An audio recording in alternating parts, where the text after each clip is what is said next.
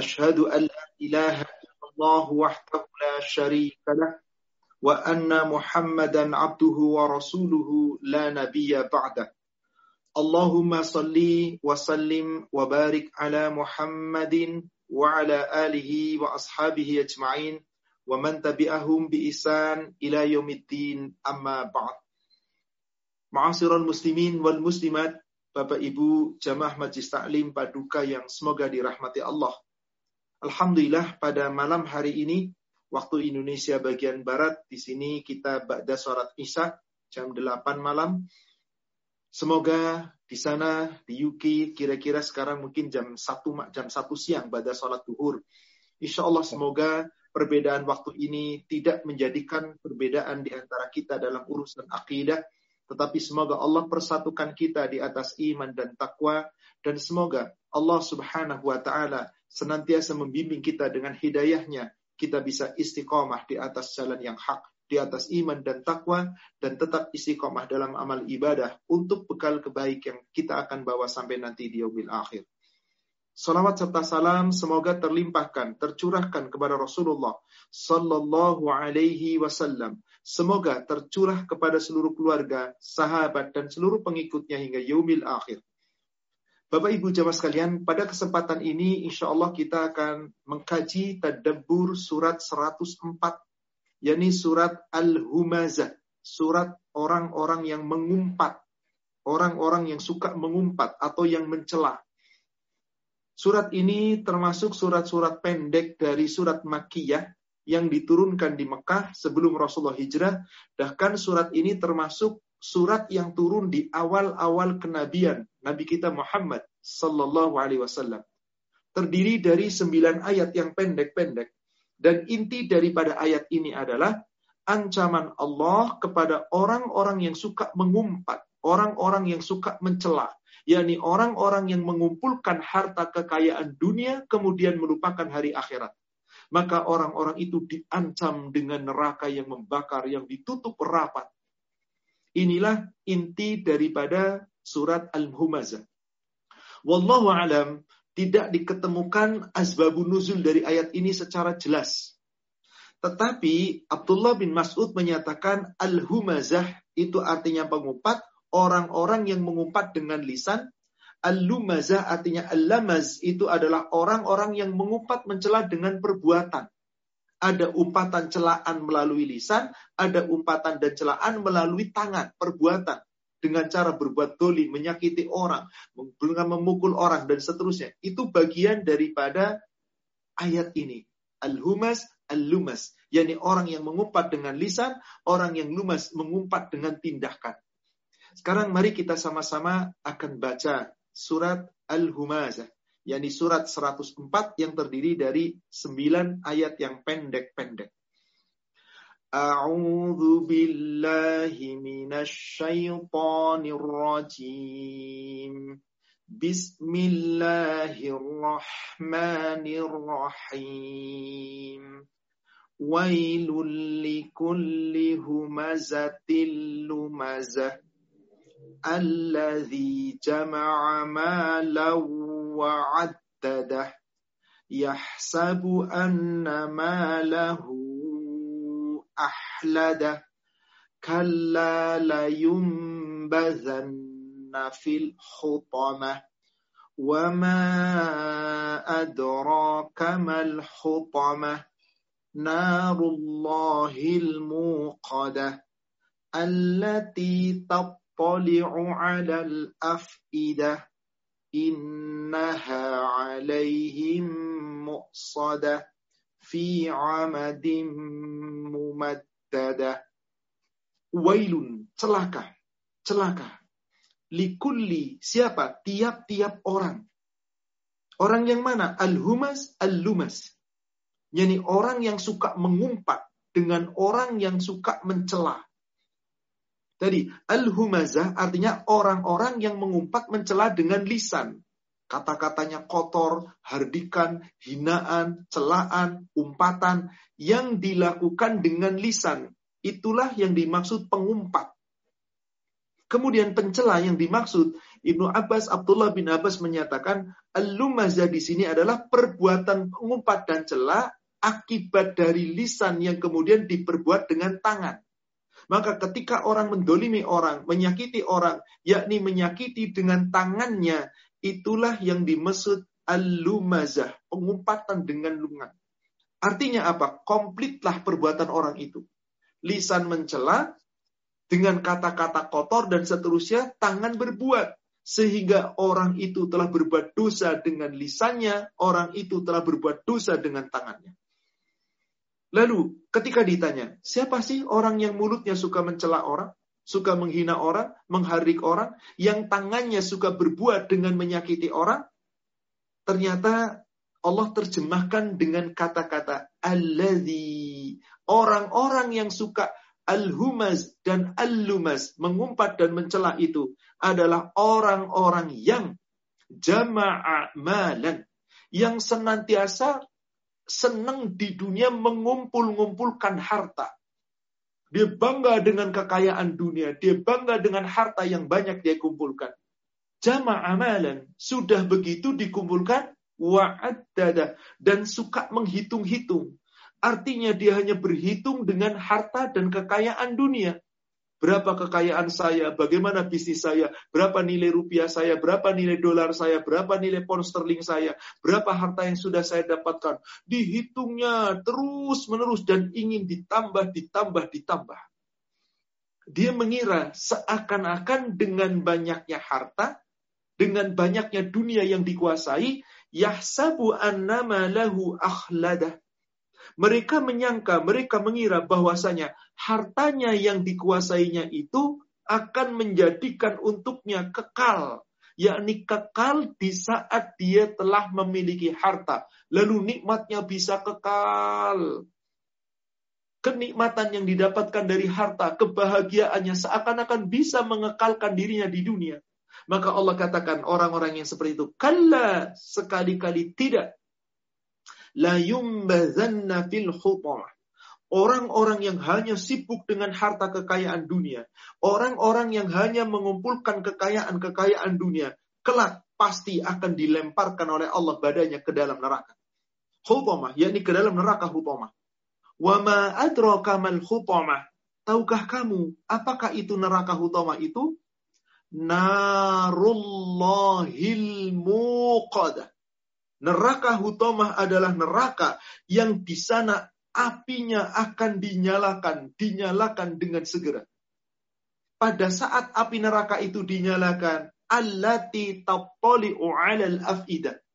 Panasnya api yang baru dinyalakan akan merasakan panas itu sampai merasuk ke dalam hati. Coba bayangkan Bapak Ibu sekalian.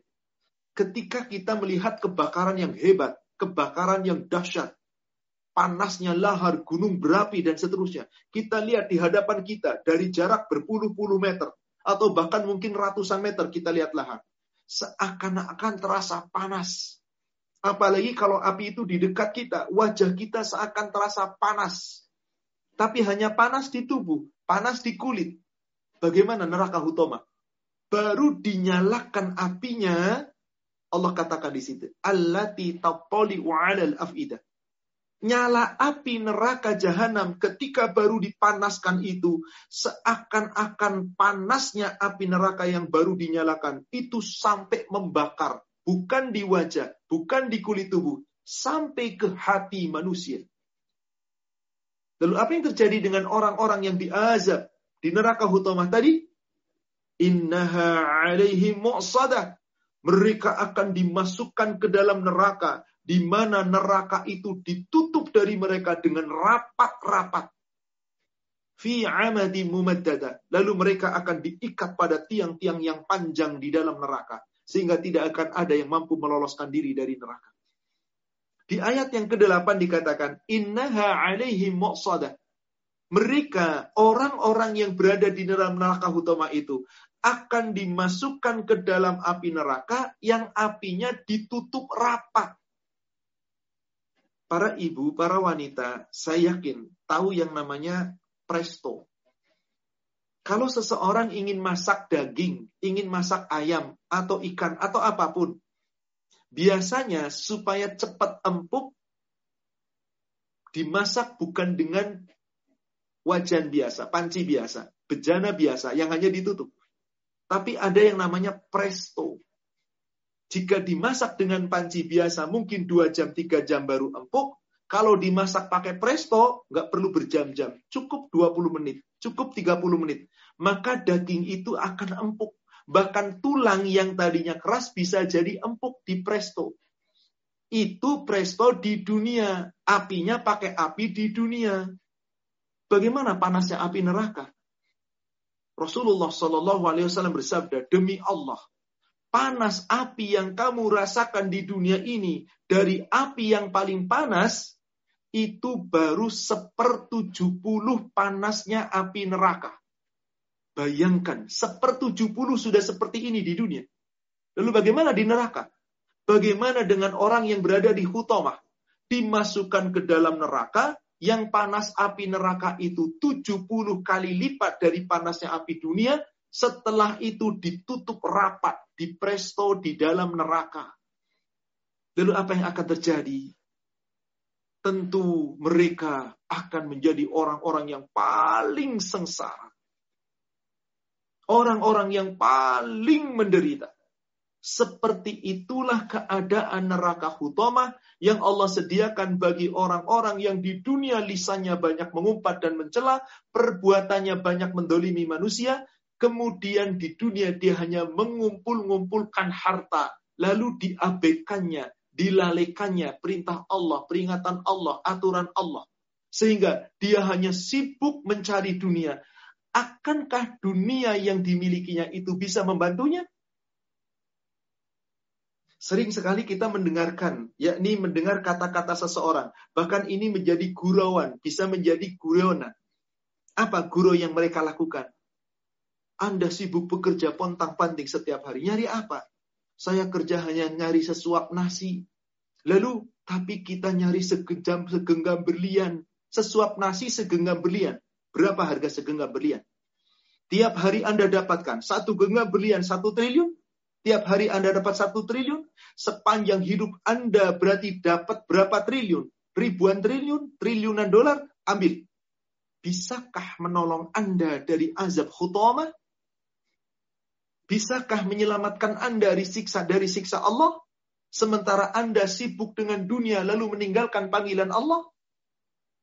Wahai kaum muslimin, kaum muslimat, saudaraku seiman yang semoga dirahmati Allah. Demi Allah, panggilan Allah lebih utama daripada sibuknya kita mencari harta. Kita buka tafsir ayat ini, penjelasan ayat ini, ayat bil ayat, ayat bil hadis. Kita akan cari ayat-ayat yang memiliki dukungan semakna dengan ayat ini. Lalu bagaimana hadis menjelaskan? Kita buka surat 8, surat Al-Anfal, ayat ke-24. Allah Subhanahu wa taala berfirman, Ya ayyuhalladzina amanu stajibu lillahi walir rasuli ta'akum lima yuhyikum. Hai orang-orang yang beriman, penuhilah seruan Allah, penuhi panggilan Allah dan Rasul. Idza da'akum lima yuhyikum jika Allah menyeru kami, melalui Rasulnya memanggil kamu, menyeru kami untuk membawa kehidupan bagimu. Jadi Allah lebih mementingkan jika kita sebagai hamba Allah dipanggil Allah, diperintah Allah, diatur Allah, segera penuhi seruan Allah dan Rasul itu untuk kehidupanmu, kehidupan duniamu sampai nanti kehidupan di alam akhirat. Kita berdoa, Rabbana atina fid dunya hasanah wa fil akhirati hasanah wa qina adzabannar. Ya Allah berikan kepada kami kebaikan hidup di dunia, kebaikan hidup di akhirat, jauhkan dari api neraka. Jika kamu ingin mendapatkan itu, Allah katakan, "Hai orang beriman, diseru Allah, dipanggil Allah dan Rasul, penuhi. Wa'lamu anna Allah yahulu bainal mar'i wa qalbi ketahuilah sesungguhnya Allah membatasi manusia apakah dia mau memenuhi seruan Allah, memenuhi panggilan Allah, apakah tidak. tergantung kalbi, hati manusia. Apakah mau menerima seruan Allah atau tidak. Wa annahu ilaihi tuhsyarun. Ketahuilah hai manusia, kepada Allah, kepadanya kita semua nanti akan dikumpulkan. Tuhsyarun, dikumpulkan di padang masyar untuk dimintai pertanggungjawaban. Apakah kita hanya sibuk untuk meraih dunia, dunia, dan dunia? Lalu bagaimana orang yang saking sibuknya jama'a mala wa'adada.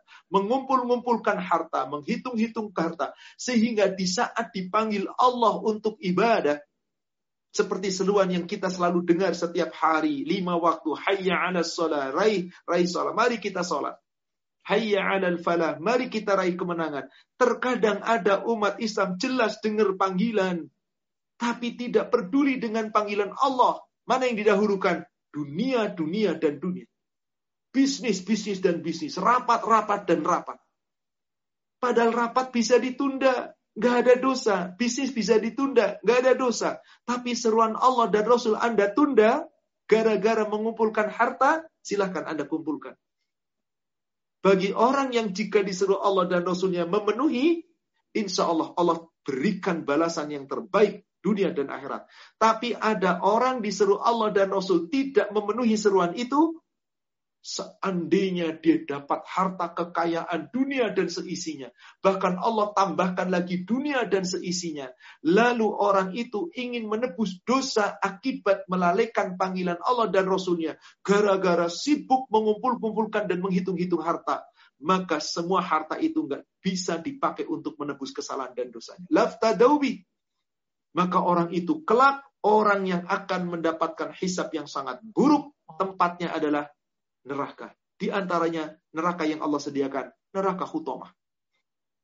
Lihat surat 13, surat Ar-Ra'du ayat yang ke-18.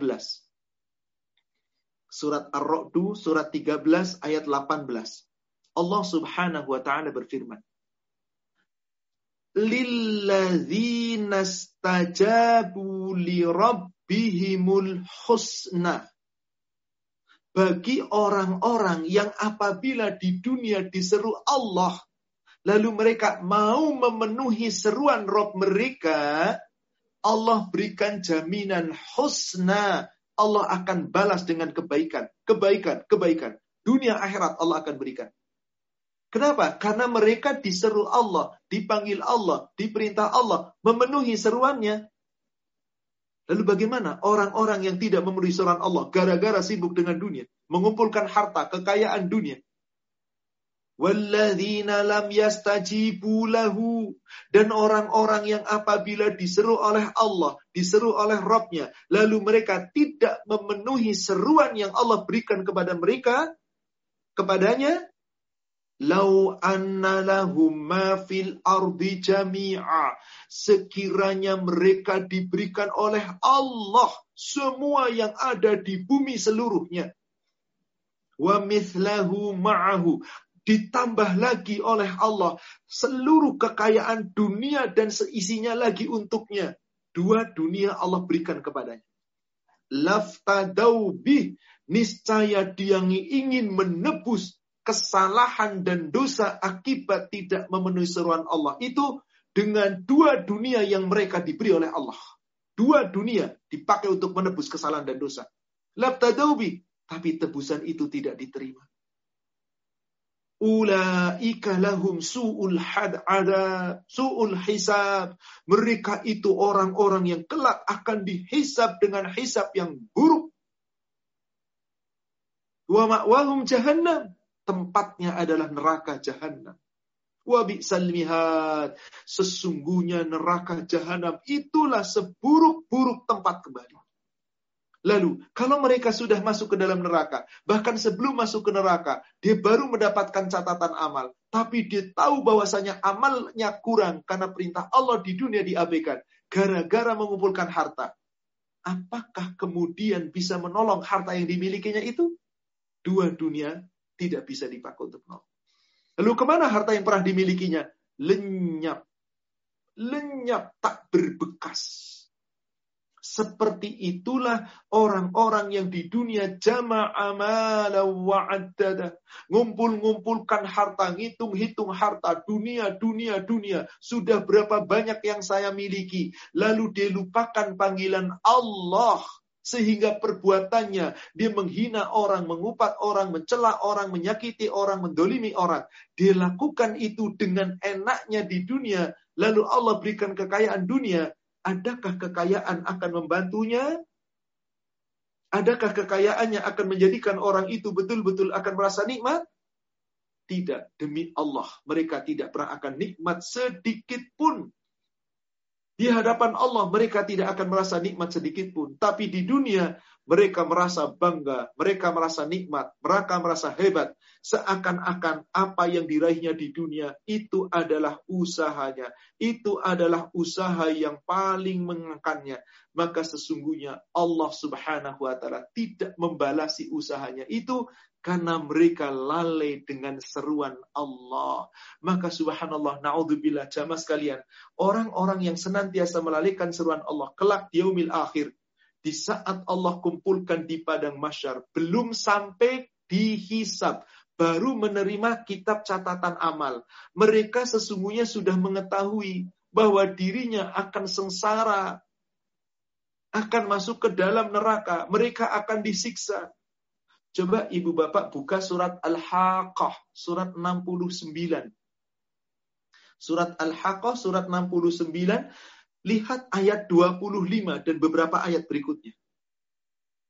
Ini belum sampai dihisap, belum sampai ditimbang amal ibadah, baru nerima catatan amal, tetapi dengan cara nerima dengan tangan kiri. Orang itu secara langsung tahu dirinya pasti celaka. Maka begitu dihisap dengan berat, semua kekayaan dan hartanya sudah hilang lenyap. Bahkan sejak kematiannya dia sudah tidak merasa nikmat lagi. Coba perhatikan surat 69 Al-Haqqah dari ayat 25. Allah Subhanahu wa taala berfirman, "Wa amman utiya kitabahu bishimali." Dan adapun orang-orang yang kelak saat dibangkitkan di padang masyar, menerima kitab catatan dengan tangan kirinya. Fayaqul, ya laitani lam uta kitabiyah. Mereka akan berkata, aduhai celaka aku, alangkah baiknya jika kitabku ini tidak diberikan kepadaku. Padahal itu isinya catatannya sendiri.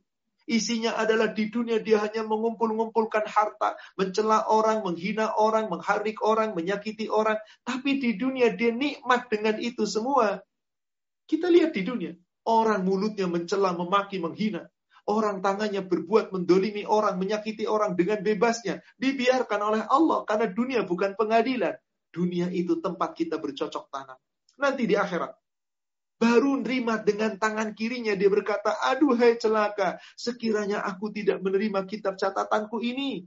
Walam adri ma hisabia. Sesungguhnya aku tidak mengetahui bagaimana hisabku, bagaimana perhitunganku. Baru terima sudah ketakutan maka sungguh orang itu kelak menyesal sejak kematiannya di dunia sudah menyesal. Allah perintah Allah firmankan di ayat 27, "Ya laitaha kanatil qadiyah." Aduhai celaka, celaka, sungguh kematianku yang telah menyudahi segala-galanya. Ma aghna anni malia, hartaku, kekayaanku sekali-kali tidak ada lagi berguna bagiku. Tolong Bapak Ibu jamaah sekalian yang semoga dirahmati Allah, saudaraku seiman di mana pun berada. Catat baik-baik ayat ini. Saat orang mati, di mana dia di dunia hanya mengumpul-ngumpulkan harta, dia pasti mengatakan, ma'alna anni maliyah. Hartaku tidak ada lagi gunanya bagiku. Orang-orang yang di dunia berbuat semena-mena, mendolimi orang, menyakiti orang, mengambil hak orang, demi untuk meraih kemenangan, kedudukan dunia, maka kelak sejak kematiannya halaka anni sultonia kekuasaanku kedudukanku telah lenyap dariku maka saatnya nanti setelah selesai dihisap dengan berat apa kata Allah khuduhu Allah akan perintahkan kepada malaikat ketika orang itu hendak melarikan diri sejauh-jauhnya Allah katakan tangkaplah dia Khudu, tangkaplah, faghullu, ikat tangan itu di leher. Kenapa sampai Allah perintahkan untuk belenggu tangan di leher? Coba orang lari, bagaimana lari yang kencang itu? Bebas tangannya bergerak untuk keseimbangan. Ada orang tangannya diikat di leher begini. Disuruh lari. Apa yang terjadi? Nggak bisa. Karena nggak punya keseimbangan.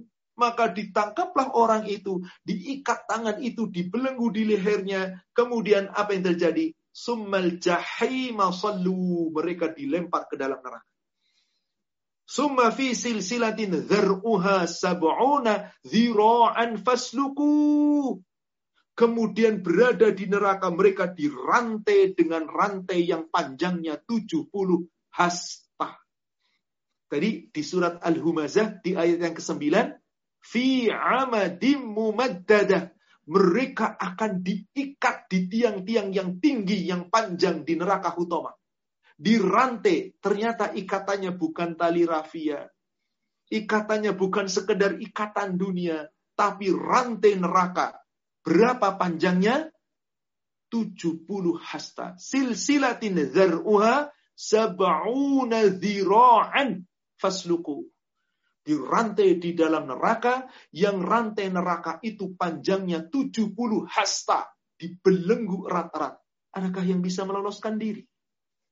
Saudaraku seiman, yang semoga dirahmati Allah. Sungguh betapa mengerikan ayat-ayat semacam ini Allah sampaikan. Apakah ada di antara kita yang sanggup menahan panasnya api neraka, apalagi ditutup rapat? Apa yang menyebabkan itu? Karena keingkaran mereka di dalam menjalankan perintah Allah. Karena sibuknya mereka dengan mencari dunia, dunia, dunia. Sesungguhnya setiap manusia berbuat kesalahan dan dosa. Dia tahu bahwa itu salah. Dia tahu itu dosa, dia tahu itu haram, tapi kadang-kadang manusia tidak peduli dengan itu. Apa penyebabnya? Saking cintanya dengan kehidupan dunia. Maka manusia terkadang ketika dia diberikan oleh Allah dunia, mereka bangga, mereka senang ketika diberikan oleh Allah dunia dengan seisinya seakan-akan itulah segala-galanya. Inilah yang saya miliki, inilah yang saya dapatkan.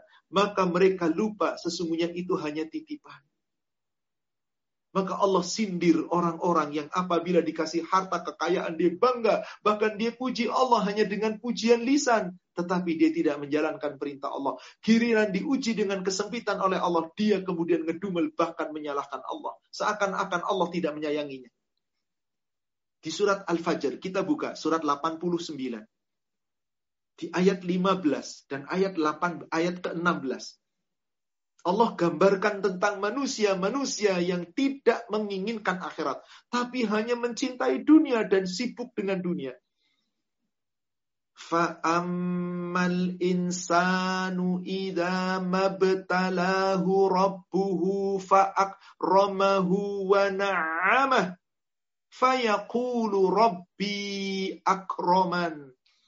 Maka adapun manusia ketika Allah Robnya mengujinya dengan harta, diujinya oleh Allah dengan kenikmatan, dengan kekayaan, dengan segala kenikmatan, maka dia akan berkata, Robbi akroman. Robku memuliakanku. Seakan-akan mulia itu dengan banyaknya harta, kekayaan, dan kedudukan yang Allah berikan di dunia. Inilah manusia diuji oleh Allah dengan kenikmatan, diuji oleh dengan kemuliaan, kesenangan, dengan enteng dia berkata, Robbi akroman, Tuhanku sangat mencintaiku, Tuhanku sangat baik dan baik bagiku. Allah memuliakanku seakan-akan mulia dengan kekayaan, kedudukan, pangkat, harta, jabatan. Bagaimana kalau dibalik oleh Allah di ayat 16-nya? Wa amma idza mabtalahu alaihi rizqahu fayaqulu rabbi ahana. Adapun manusia ketika Tuhannya mengujinya dengan dikurangi rizkinya, disempitkan dunianya, maka dia berbalik mengatakan, Robbi ahanan, Robku menghinakanku. Seakan-akan dia tidak ridho dengan apa yang telah Allah berikan. Kenapa? Yang diinginkan banyaknya harta kekayaan dunia. Padahal siapakah hamba yang dicintai Allah? Di dalam hadis yang diriatkan oleh Imam Muslim dari sahabat yang bernama Muawiyah Muawiyah bin Hakam mengatakan, Idza aradallahu bi'abdihi khairan. Apabila Allah hendak memberikan kepada seorang hamba khairan, kebaikan, kebaikan. Bagaimana cara Allah memberikan kebaikan kepada hamba? Melalui harta, kekayaan, kedudukan? Tidak. Yufaqihu fiddin. Hamba yang diberikan kebaikan oleh Allah di dunia adalah hamba yang diberikan oleh Allah kemampuan untuk fakih dalam urusan agama, memahami ilmu agama, mau belajar agama, mengamalkan agama, dan betul-betul menjalankan agama dengan baik. Itulah hamba yang dicintai Allah, bukan hamba yang melimpah ruah hartanya. Kebalikan manusia sekarang merasa apa yang menandakan dasar cintanya Allah? Kalau Allah memberikan kepada kita, kalau Allah memberikan kepada kita. Maka dalam hadis yang lain, yang diriatkan oleh Imam Muslim pula dan Imam Abu Daud dari sahabat yakni sahabat yang bernama Abu Hurairah mengatakan kepada kita dari Rasulullah sallallahu alaihi wasallam ta'isa abdud dinar ta'isa abdud dirham ta'isa wantaqas ida yu'ta radiya ida lam yu'ta lam yarda Celaka orang-orang yang di dunia hanya mencintai dinar, menghambakan diri membutuhkan dinar, yakni orang yang sibuk hanya mencari kekayaan dunia, mencari dinar, mata uang emas, perhiasan emas, dirham, mata uang perak, perhiasan perak, wal qatifa, mencari pakaian-pakaian yang indah, pakaian-pakaian yang luar biasa, cari bahan yang bagus, pakaian yang bagus, yang harganya mahal. Lalu dia sangat cinta dengan itu. Ida yu'ta rodia. Jika Allah berikan itu, dapat harta kekayaan, pakaiannya bagus, dapat nikmat, ridho, seakan-akan Allah sedang memberikan kebaikan. Ida lam yu'ta lam yardo. Sebaliknya ketika Allah tidak memberikan itu, mereka tidak ridho. Apakah itu kebaikan dari Allah? Allah jawab di ayat 17-nya. Kalla balla tukrimunal yatim. Sekali-kali tidak. Allah bukan memuliakanmu. Allah bukan menghinakanmu dengan harta itu. Tapi kamu sesungguhnya tidak memuliakan anak yatim. Wala ala ta'amil miskin. Bahkan ketika Allah memberikan kepadamu, yakni kenikmatan, kekayaan, dan seterusnya. Kamu bukannya berbagi dengan orang miskin. Tapi tidak pernah saling mengajak memberi makan orang miskin. Pelit dengan harta yang Allah titipkan. Apa yang terjadi di ayat 19-nya? Wa ta'kuluna turatha aklallamma. Karena manusia sesungguhnya lebih cinta dengan mengumpul-ngumpulkan harta. Bahkan memakan harta manusia dengan cara mencampur baurkan yang hak dan yang batin. Lihat zaman sekarang. Dia nggak peduli bagaimana mencari harta. Halalkah? Haramkah? Yang penting saya dapat. Mau caranya riswah, suap menyuap. Mau caranya mengambil harta orang, menipu orang, mengambil yang haram. Bagi manusia seakan-akan gak ada gunanya. Yang penting saya dapat. Alasannya satu di ayat 20. Watuhibbunal mala hubban jamma. Karena manusia sesungguhnya sangat mencintai harta dengan kecintaan yang berlebihan cinta dengan harta, cintanya kepada harta itu cinta yang berlebihan. Cinta yang melampaui batas, seakan-akan harta itu yang akan mengekalkannya, seakan-akan harta itu yang akan menyelamatkannya. Itulah yang menjadi landasan. Kenapa manusia begitu sombong, ingkar kepada Allah, terlalu cinta dengan dunia, terlalu heboh dengan dunia, seakan-akan dunia itulah segala-galanya. Maka adakah dunia itu akan menolongnya? Tidak demi Allah. Apa penyebab manusia melakukan itu? Karena cinta dunia. Apakah dia tidak tahu bahwa itu kesalahan? Apakah dia tidak tahu bahwa mereka berbuat dosa? Apakah mereka tidak tahu sesungguhnya perbuatannya itu durhaka? Tahu. Tahu. Bapak Ibu jamaah sekalian, Coba kita lihat surat Al-Balad. Ah, maaf, surat 100, surat uh, apa surat? An-Nazi'at. An-Nazi'ati dubha. Fal, uh, apa surat? Surat 100 surat apa? Surat kuda, kuda berlari kencang. Surat An-Nazi'at itu. Wan nasi'ati afan itu surat 79 Al-Adiyat. Al-Adiyat. Al-Adiyat. Allahu Akbar. Jazakallah atas koreksinya. Wal adiyati dobha. Demi kuda yang berlari kencang. Fal muriyati qadha. Demi kuku-kuku kuda yang memercikan bunga api. Fal mughirati subha. Kuda-kuda yang menyerang musuh di pagi hari. Fa'athar nabihi na'a. Kuda yang menyerbu dengan mengepulkan debu-debu fawasat nabi jam'a. Kuda yang menyerang musuh dengan serentak. Allah berfirman, lima ayat pertama, sumpah, menyebut kuda perang yang berlari kencang. Kuku-kukunya memercikan bunga api. Kemudian di ketika itu menyerang di waktu pagi. Mengepulkan debu-debu dan menyerang musuh bersama-sama. Setelah Allah berfirman dengan sumpah al-adiyat ini, perhatikan ayat 6. Innal insana li rabbihi lakanud. Sesungguhnya manusia itu betul-betul ingkar kepada Robnya. Apakah di saat manusia mengingkari Allah, durhaka kepada Allah, mereka tidak sadar? Wa innahu ala dzalika syahid. Sesungguhnya manusia itu terhadap keingkarannya kepada Allah dia menyaksikan, dia menyadari bahwa itu salah, bahwa itu dosa. Tapi kenapa sudah tahu salah dosa, dia tetap lakukan?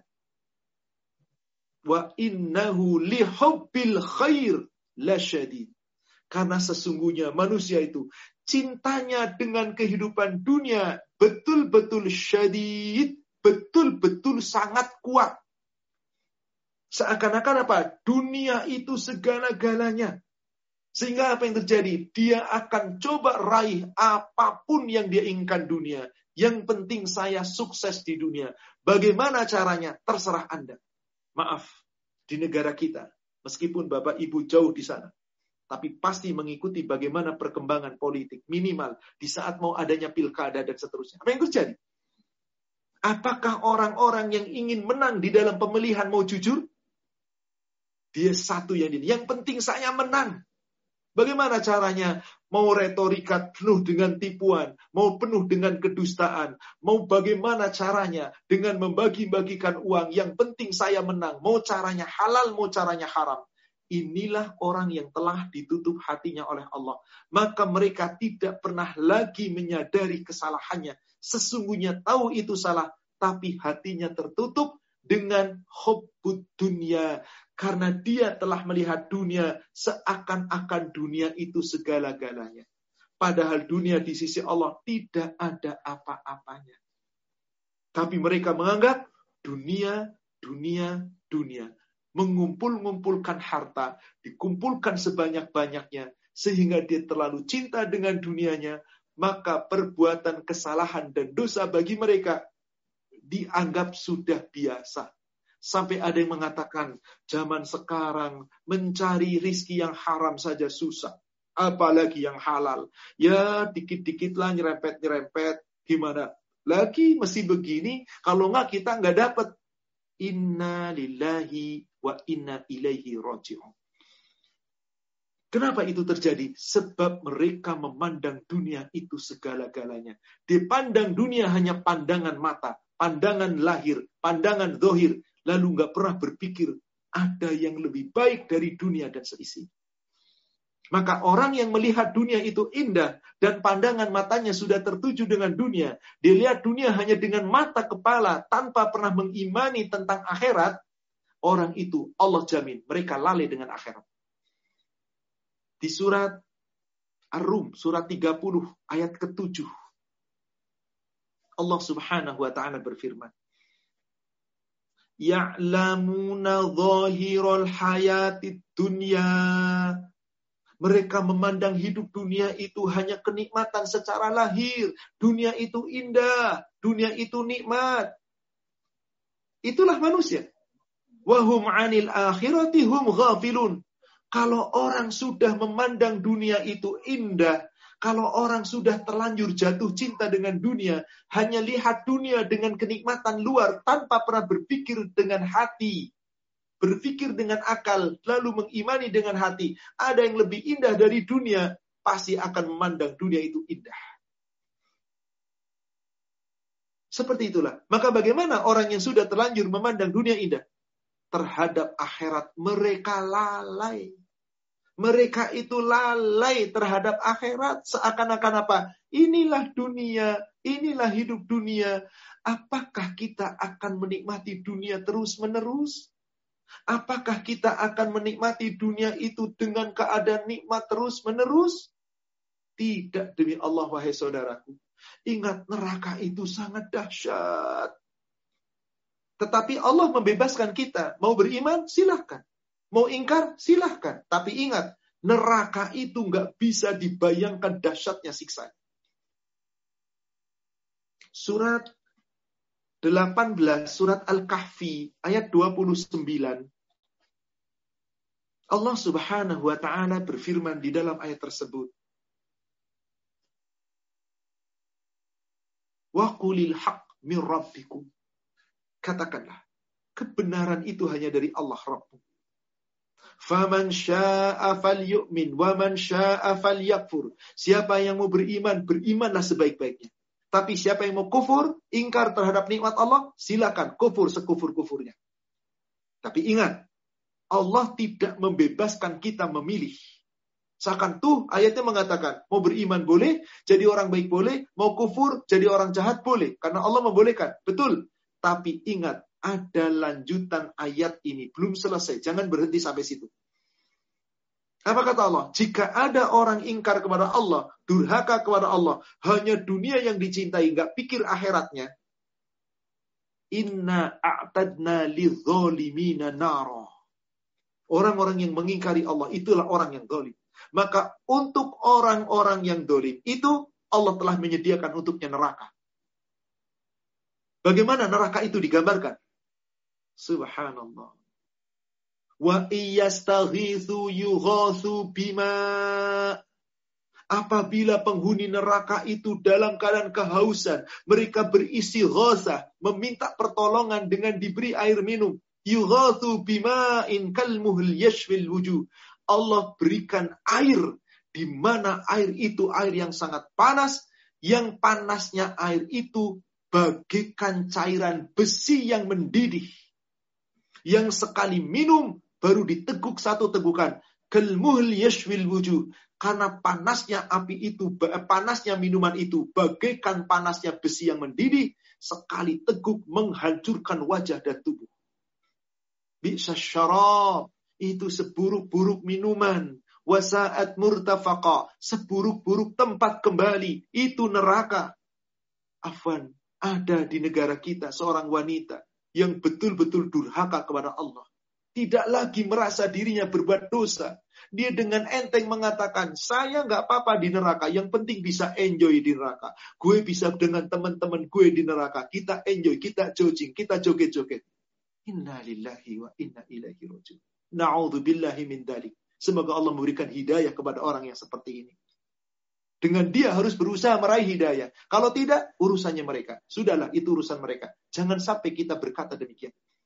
Boleh jadi nggak pernah membaca ayat seperti ini. Lihat ini. Panasnya cairan neraka yang diminum.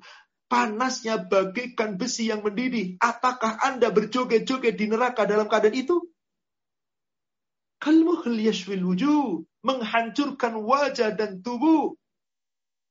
Seandainya diminum sampai-sampai hancur wajah dan tubuh. Bagaimana rong anggota dalam? Rontok seluruh isi perutnya terputus-putus. Sedangkan Allah menyediakan surga. Apakah kita tidak cinta dengan apa yang Allah janjikan? Allah mengatakan dunia itu hanya main-main. Lalu akankah kita akan bermain-main terus dengan dunia, lalu kita lupakan akhirat? Sedangkan dunia itu nggak ada apa-apanya, hanya kehidupan. Di surat 29, surat Al-Ankabut, ayat 64. Allah subhanahu wa ta'ala berfirman, Wa ma hadhil hayatu dunya illa lahun wa la'ib Sesungguhnya tidaklah kehidupan dunia melainkan hanya permainan dan senda gurau. Allah katakan di situ, lahun wala'ib. Dunia itu hanya main-main dan senda gurau. Wa inna darul akhirata lahiyal hayawan. Negeri akhirat itulah kehidupan yang sesungguhnya. Laukanu ya'lamun, sekiranya mereka mengetahui, afala ta'qilun. Apa kamu tidak menggunakan akalmu tentang dunia ini? Apakah kamu senantiasa hanya ingin mencari dan mengejar dunia? Sedangkan akhirat itu lebih baik, surga itu lebih baik. Allah katakan itu. Maka saudaraku sekalian, Memang terkadang orang tidak suka dengan surga. Kenapa? Sering sekali kalau Bapak Ibu membaca ayat-ayat tentang surga, dikatakan begini, surga itu jannatin tajri min tihal anhar. Cuman mengalir sungai-sungai di bawahnya. Ah, cuman sungai doang. Kenapa mereka nggak tertarik dengan sungai di dalam surga? Sebab mereka tidak berusaha mencari bagaimana sungai di surga. Dia bayangkan sungai di dunia. Apalagi sungai yang kotor di dunia. Apalagi kalau bapak-bapak ibu pulang ke Indonesia lihat sungai Ciliwung, sungai Cikias, sungai-sungai yang keruh. Apalagi kalau sampai ke kota sana, ke Glodok sana, sungai di sana. Ya Allah, udah bau hitam. Apakah Anda membayangkan sungai surga seperti itu?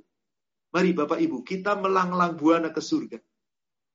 Seakan-akan kita berada di dalam surga. Bukan lihat dengan mata. Lihat pakai ilmu, lihat pakai iman. Apa yang Allah tawarkan kepada kita yang ada sungai di dalam surga. Mari kita buka surat Muhammad, surat 47, ayat 15. Allah subhanahu wa ta'ala berfirman. Masalul jannati lati wu'idal muttaqun. Perumpamaan surga surga-surga yang mengalir sungai-sungai di bawahnya, yang Allah sediakan untuk orang-orang yang bertakwa, yang Allah janjikan untuk orang-orang yang bertakwa. Ingat, ada sungai-sungai di dalam surga, bayangkan sungai surga seperti yang Allah gambarkan dalam ayat ini.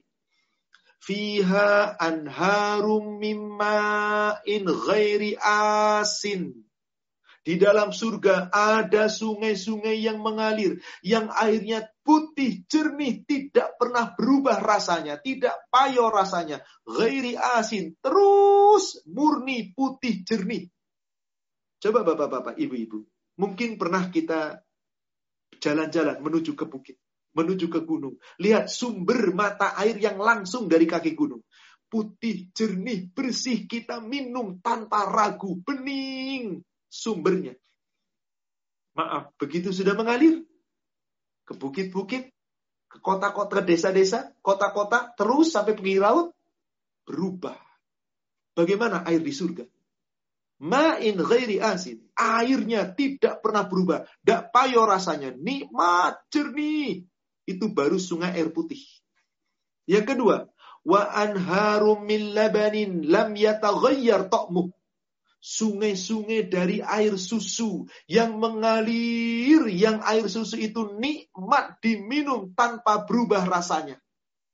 Silakan Bapak Ibu beli susu, susu murni. Ketika sudah dimasukkan di kulkas, baru dibeli, ada expired di sana. Sebulan, dua bulan expirednya. Expirednya masih dua bulan lagi. Anda keluarkan dari kulkas, Anda buka kemasannya, Anda tuangkan ke gelas, diminum. Subhanallah, seger anda lupa nutup, Anda lupa masukin kulkas sehari, dua hari, tiga hari. Apa yang terjadi? Masih ada yang berani minum? Kalau yogurt susu yang sengaja dibasikan. Kalau ini susu basi beneran. Ada yang berani minum?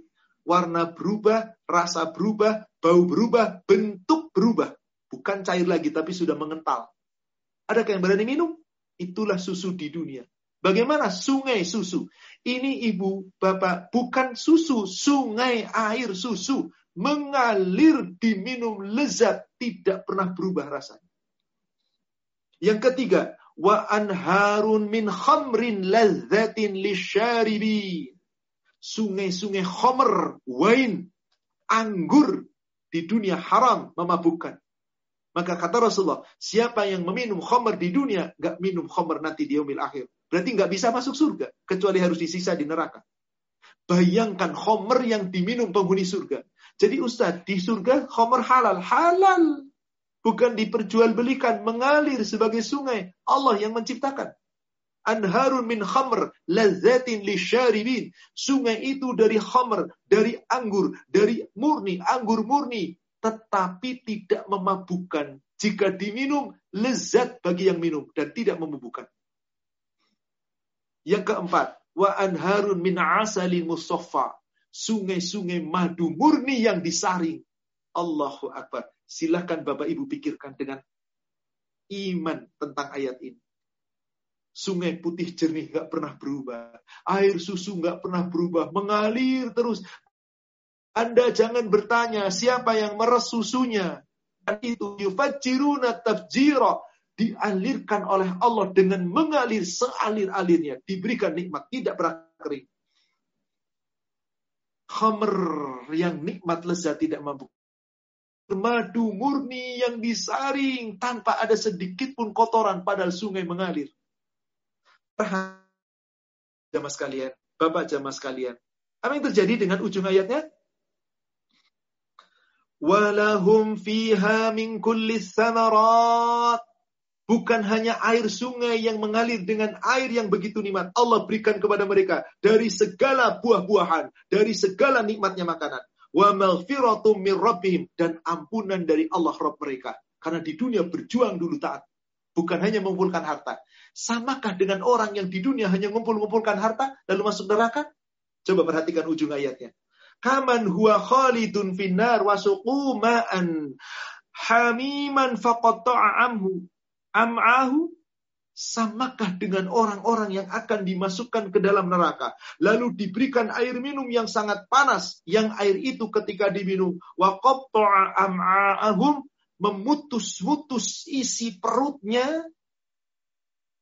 Saudaraku seiman sungguh di saat kita membaca ayat-ayat seperti ini ngerinya luar biasa pasti kita tergetar hati kita kita takut dengan itu tapi apakah kemudian rasa takut itu hanya sekedar sesaat tanpa kita berpikir? Saudaraku seiman yang semoga dirahmati Allah. Dunia itu hanya sementara. Kita hidup di dunia tidak lama. Akankah penderitaan yang dirasakan di dunia kemudian merasa berat, seakan-akan paling lama? Tidak, penderitaan dunia kecil dibandingkan penderitaan azab neraka. Apakah nikmat yang Anda rasakan di dunia seakan-akan lama, nikmat terus-menerus? Tidak, demi Allah. Kenikmatan dunia yang Allah berikan kepada kita itu kecil jika dibandingkan dengan kenikmatan akhirat. Saya tutup dengan sebuah hadis. Kemudian sebuah ayat Al-Quran. Hadis yang saya sadikan sebagai penutup, hadis yang sahih yang diriatkan oleh Imam Bukhari dan Muslim dari Jabir bin Abdullah, juga dari sahabat Abdullah bin Abbas. Apa kata Rasulullah? Innallaha indahu mi'ata rahmah. Sesungguhnya di sisi Allah, di sisinya Allah menggenggam ada 100% rahmat. Wa yanzilu fid dunya wahidah. Allah turunkan rahmatnya Allah itu untuk kehidupan dunia satu persen. Likulli mahlukin. Untuk seluruh makhluk. Satu persen. Allah berikan untuk seluruh makhluk. Wa yumsiku biyadihi tis'una wa tis'una rahmah. Allah tahan di tangannya, di genggamannya. 99% rahmat. Di akhirah. Untuk di akhirat. Untuk siapa? Li ahlil jannah. Khusus untuk penghuni surga. Ibu bapak jamaah sekalian. Rahmat yang Allah berikan kepada kita di dunia. Satu persen itu bukan untuk manusia. Seluruh makhluk Allah berikan. Bayangkan berapa manusia. Karena manusia adalah pengambil rahmat terbesar dari satu persen rahmat Allah. Meskipun bukan hanya manusia, binatang pun diberi. Binatang bisa berkasih sayang dengan anaknya, berkasih sayang dengan keturunannya. Sampai kata Rasulullah, ada binatang mengerami telur atau menghindungi anaknya, angkat kakinya, takut menginjak anaknya. Kasih sayang itu bagian dari rahmat Allah manusia diberikan rahmat Allah. Satu persen rahmat Allah dibagikan seluruh makhluk di muka bumi. Manusia bermiliar-miliar mendapatkan nikmat di dunia. Baru satu persen rahmat Allah.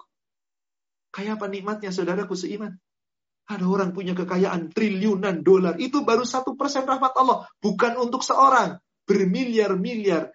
Maka kalau kita mau ekuivalenkan nikmatnya rahmat Allah yang Allah berikan kepada kita di dunia, berapa? Kalau manusia jumlahnya 10 miliar, 1 persen dibagi 10 miliar, jadi berapa per orang kita dapat? Kalau dibukul rata. Tiap kita hanya mendapatkan nikmat 0,000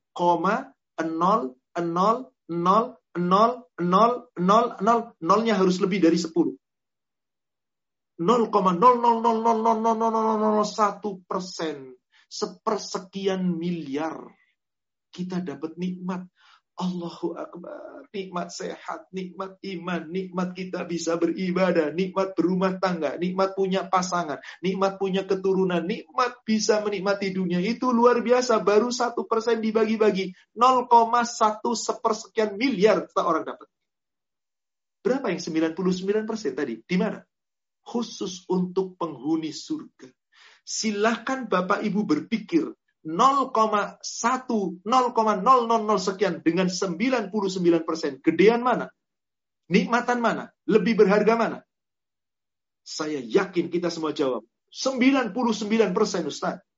Tapi kenapa di dalam kehidupan nyata Anda hanya gemar mengumpulkan harta? Wailun likulli humazatil lumas.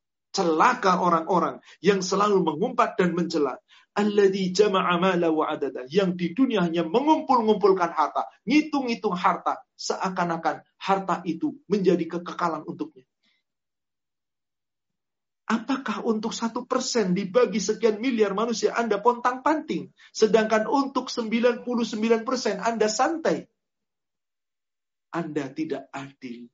Anda curang. Anda curang. Seharusnya untuk 99 persen. Wa fi dzalika falyatanafasil mutanafisun. Untuk 99 persen nikmat Allah di surga itulah hendaklah manusia berjuang berlomba-lomba dengan sepenuh hati.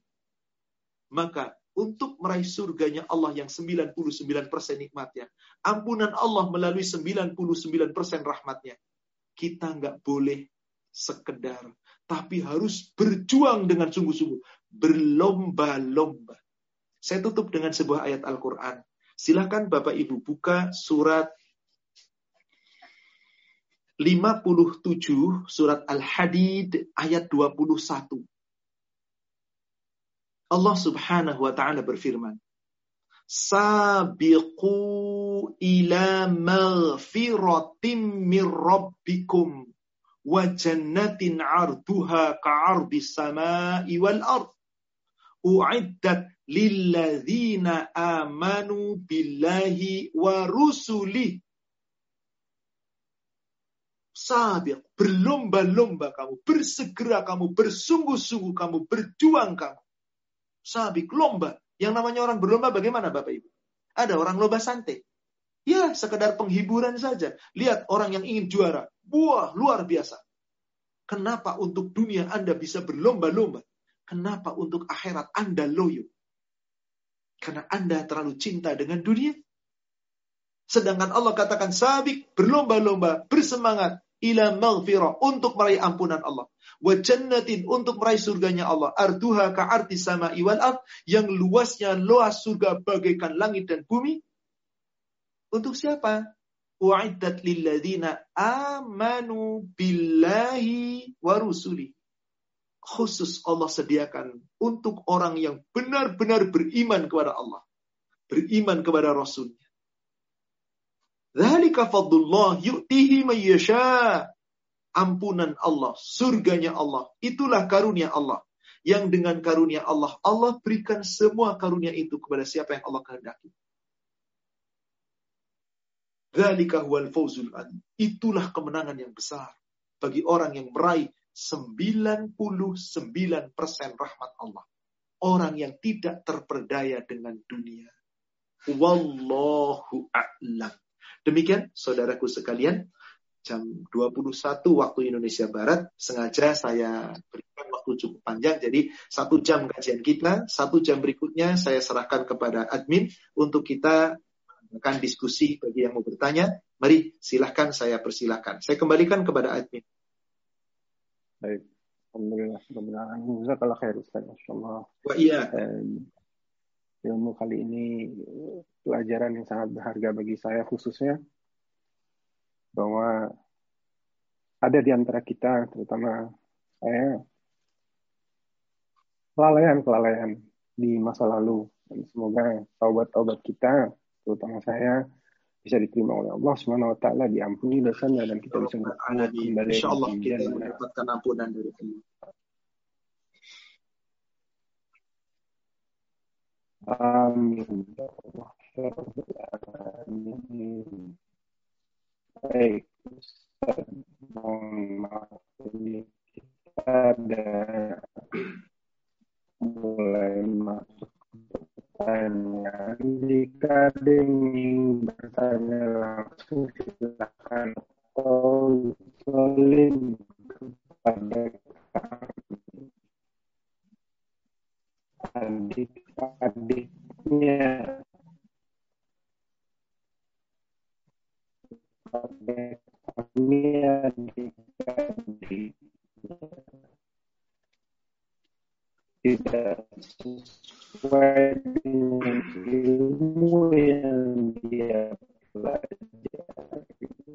Soalnya ya boleh jadi.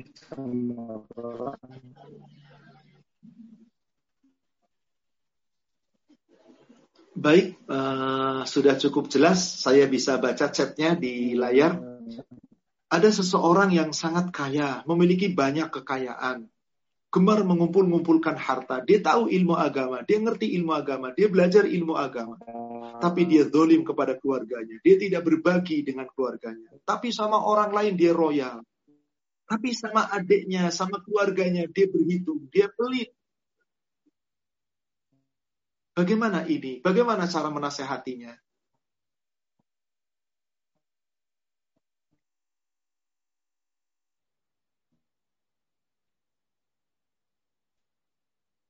Baik, uh, Afan mungkin admin uh, mikrofonnya di, dimatikan kembali agar tidak baik. Saya akan jawab pertanyaan ini mudah-mudahan bermanfaat. Begini, kita diperintahkan oleh Allah ketika kita berbagi itu jangan kepada orang lain dulu, kerabat dekat dulu.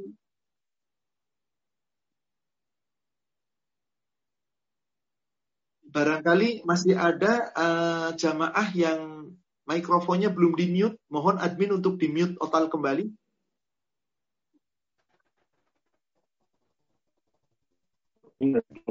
Silakan di mute all dulu. Nanti saya akan buka uh, mikrofon saya. Baik. Uh,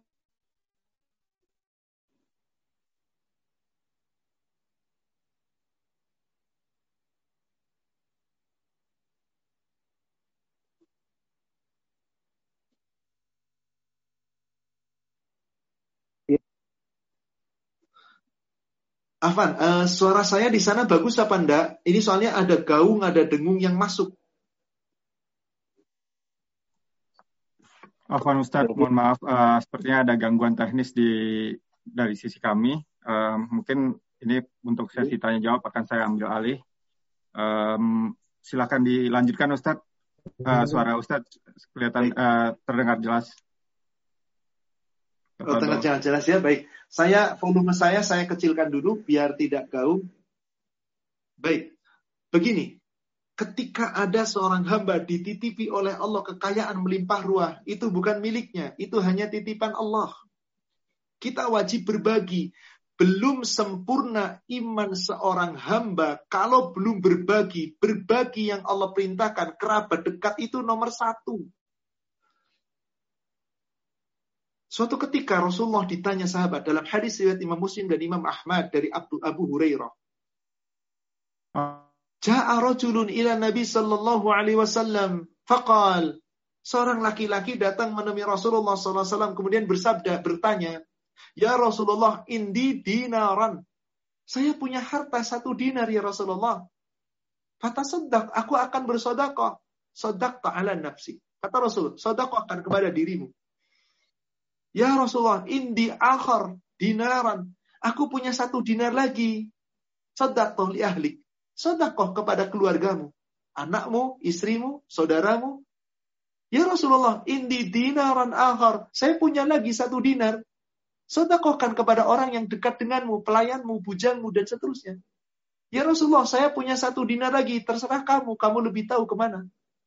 Dari hadis ini semakna dengan Al-Baqarah surat 2 177. Di Al-Baqarah 177 di situ ditegaskan oleh Allah tentang orang yang mabrur Laisal birra an tuwallu wujuhakum kibalal masyriq wal maghrib. Bukanlah dikatakan kebaikan ketika orang hanya sholat ibadah menghadap timur dan barat, datang ke Ka'bah menghadap timur barat, hanya tawaf, hanya sholat untuk sendiri. Bukan, bukan itu yang dinamakan mabrur. Lalu apa itu albirra mabrur? Walakin albir man amana billah wal yaumil akhir wal malaikati wa kutubihi wan nabiyyin Orang yang iman kepada Allah, iman kepada hari akhir, iman kepada malaikat, iman kepada kitab, iman kepada nabi. Setelah iman, buktikan wa atal mala ala hubbihi zawil kurba. Orang yang imannya benar, kalau dititipi oleh Allah harta yang dicintainya, dia nggak akan dikuasai untuk sendiri. Yang pertama dia berbagi kepada kerabat dekat. Siapa kerabat dekat? Orang yang memiliki hubungan darah, saudara kita itu didahulukan. Nabil kurba wal yatama baru silakan kepada anak-anak yatim. Wal masakin kepada orang-orang miskin. Maka keliru seseorang ketika dia dengan keluarganya pelit, sementara orang lain gak miskin. Orang lain bukan anak yatim. Tapi karena hanya rekan bisnis, rekan kerja, dia berbagi dengan sebanyak-banyaknya. Keliru orang yang seperti ini. Dia tidak memperhatikan kewajiban. Kewajiban dulu didahulukan. Maka saat sahabat bertanya kepada Rasul, Ya Rasulullah, aku punya harta, aku ingin bersodakoh, aku ingin berinfak. Kepada siapa infakku aku berikan? Rasul diam, menunggu jawaban Allah. Allah turunkan surat Al-Baqarah ayat 195. Wa yas'aluna madza tunfiqun. Mereka bertanya kepadamu, Ya Muhammad, dia punya harta, lalu ingin berinfak. Nafkah ini diberikan kepada siapa? Qul, katakanlah, anfaku, infakkanlah lil walidai kepada kedua orang tua, lil walidin wal akrobin kepada kerabat dekat, wal yatama wal masakin wabna sabil dan seterusnya. Kerabat dekat dulu. Bahkan orang tua, kerabat dekat, anak yatim, orang miskin, orang dalam perjalanan, ini yang Allah tetap ingatkan. Bagaimana cara mengingatkan orang itu? Biasanya maaf, maaf. Orang kalau sudah belajar ilmu agama, merasa sudah ibadah dengan baik, merasa ilmu agamanya sudah dimiliki, kadang-kadang lupa perbuatannya belum tentu cocok dengan ilmu yang dimiliki. Di saat dikasih nasihat, kadang-kadang merasa sok pinter tanpa disadari orang itu sombong, menganggap remeh orang lain. Tapi minimal jika nasihat diarahkan tapi belum juga berubah, Ingat, nasihat terbaik setelah kita usahakan dengan perbuatan, dengan lisan, dengan nasihat. Ini dia. Doa. Karena kata Rasulullah, Ida ro'at bimungkarat. Jika kamu melihat suatu kemungkaran, suatu keburukan, suatu kesalahan, suatu kejelekan, biadi. Kamu bisa rubah dengan tenagamu, dengan kekuatanmu, dengan tanganmu, rubah. Ida lam tastati falyughayyir bilisani. Jika kamu nggak mampu dengan kekuasaan, karena kamu tidak punya kekuasaan itu. Kepada kakak nggak punya kekuasaan, robah bilisani dengan nasihat, dengan lisan. Watawasobil hak, watawasobil sabar. Dengan cara yang benar, dengan penuh kesabaran. Terus rubah. Nasihat nggak mempan juga. Ida lam tastati falyughayyir biqalbi. Jika kamu tidak mampu juga, robah dengan hati. Ad-du'a. Ya Allah, bolak-balikan hati saudaraku, kakakku, kembali kepada jalanmu ya Allah. Jadikan dia orang yang adil ya Allah. Buka pintu hatinya agar tidak menjadi orang yang bakhil ya Allah. Karena orang yang pelit itu, maaf Bapak Ibu sekalian, orang pelit itu dikatakan oleh Allah sombong. Maaf, boleh jadi kita menganggap orang sombong itu orang yang tampilannya wah, necis. Enggak. Kalau dia baik, tidak dikatakan sombong. Hartanya harta yang baik dikatakan sombong. Tidak. Orang yang pelit itu, orang-orang yang sombong itu orang pelit. Ada dua buah surat Al-Quran yang menyatakan persis. Surat An-Nisa ayat 37 kemudian surat Al-Hadid, surat An-Nisa surat 4 ayat 37, lalu surat Al-Hadid surat 57 ayat 24.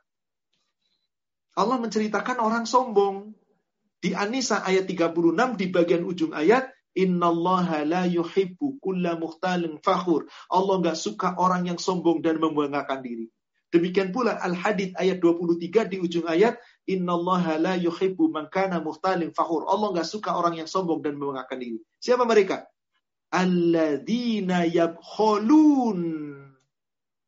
Orang-orang yang pelit, yang bakhil. Wa ya'muruna nasa bil bukhl. Sudah pelit, dia nyuruh orang supaya pelit. Wa yaktumuna ma anzalallah. Dan apa-apa yang diberikan oleh Allah disembunyikan.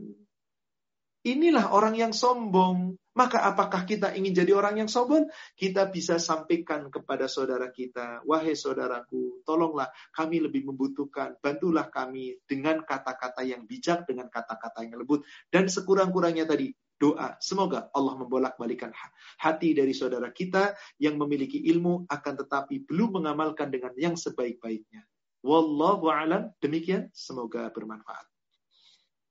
Silakan pertanyaan berikutnya. Ya kalau Ustaz, uh, untuk pertanyaan berikutnya, mohon maaf, akan di-share. Pertanyaan berikutnya begini Pak Ustaz, apakah mendatangi kajian Zoom termasuk mendatangi panggilan Allah Subhanahu wa taala? Karena kondisi pandemi kita sekarang kita tidak bisa keluar rumah. Kalau kita melihat beberapa hadis seperti hadis yang diriwayatkan oleh Imam Muslim, Imam Ahmad, Abu Daud dari Abu Hurairah. Sabda Rasul begini, "Man salaka tariqan yaltamisu bihi ilman sahhalallahu lahu bihi tariqan ilal jannah."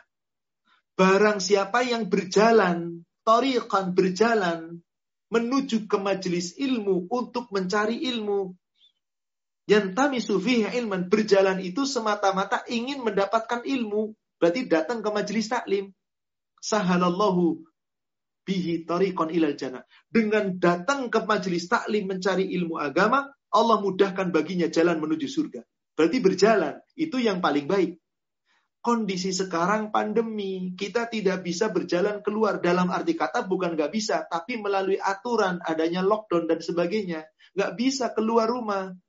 Lalu adanya bagaimana? Kita di dalam rumah, berjalan di dalam rumah, buka WA-nya, buka kemudian buka aplikasinya, kemudian ikut mendengarkan. Apakah ini bukan termasuk berjalan? Berjalan.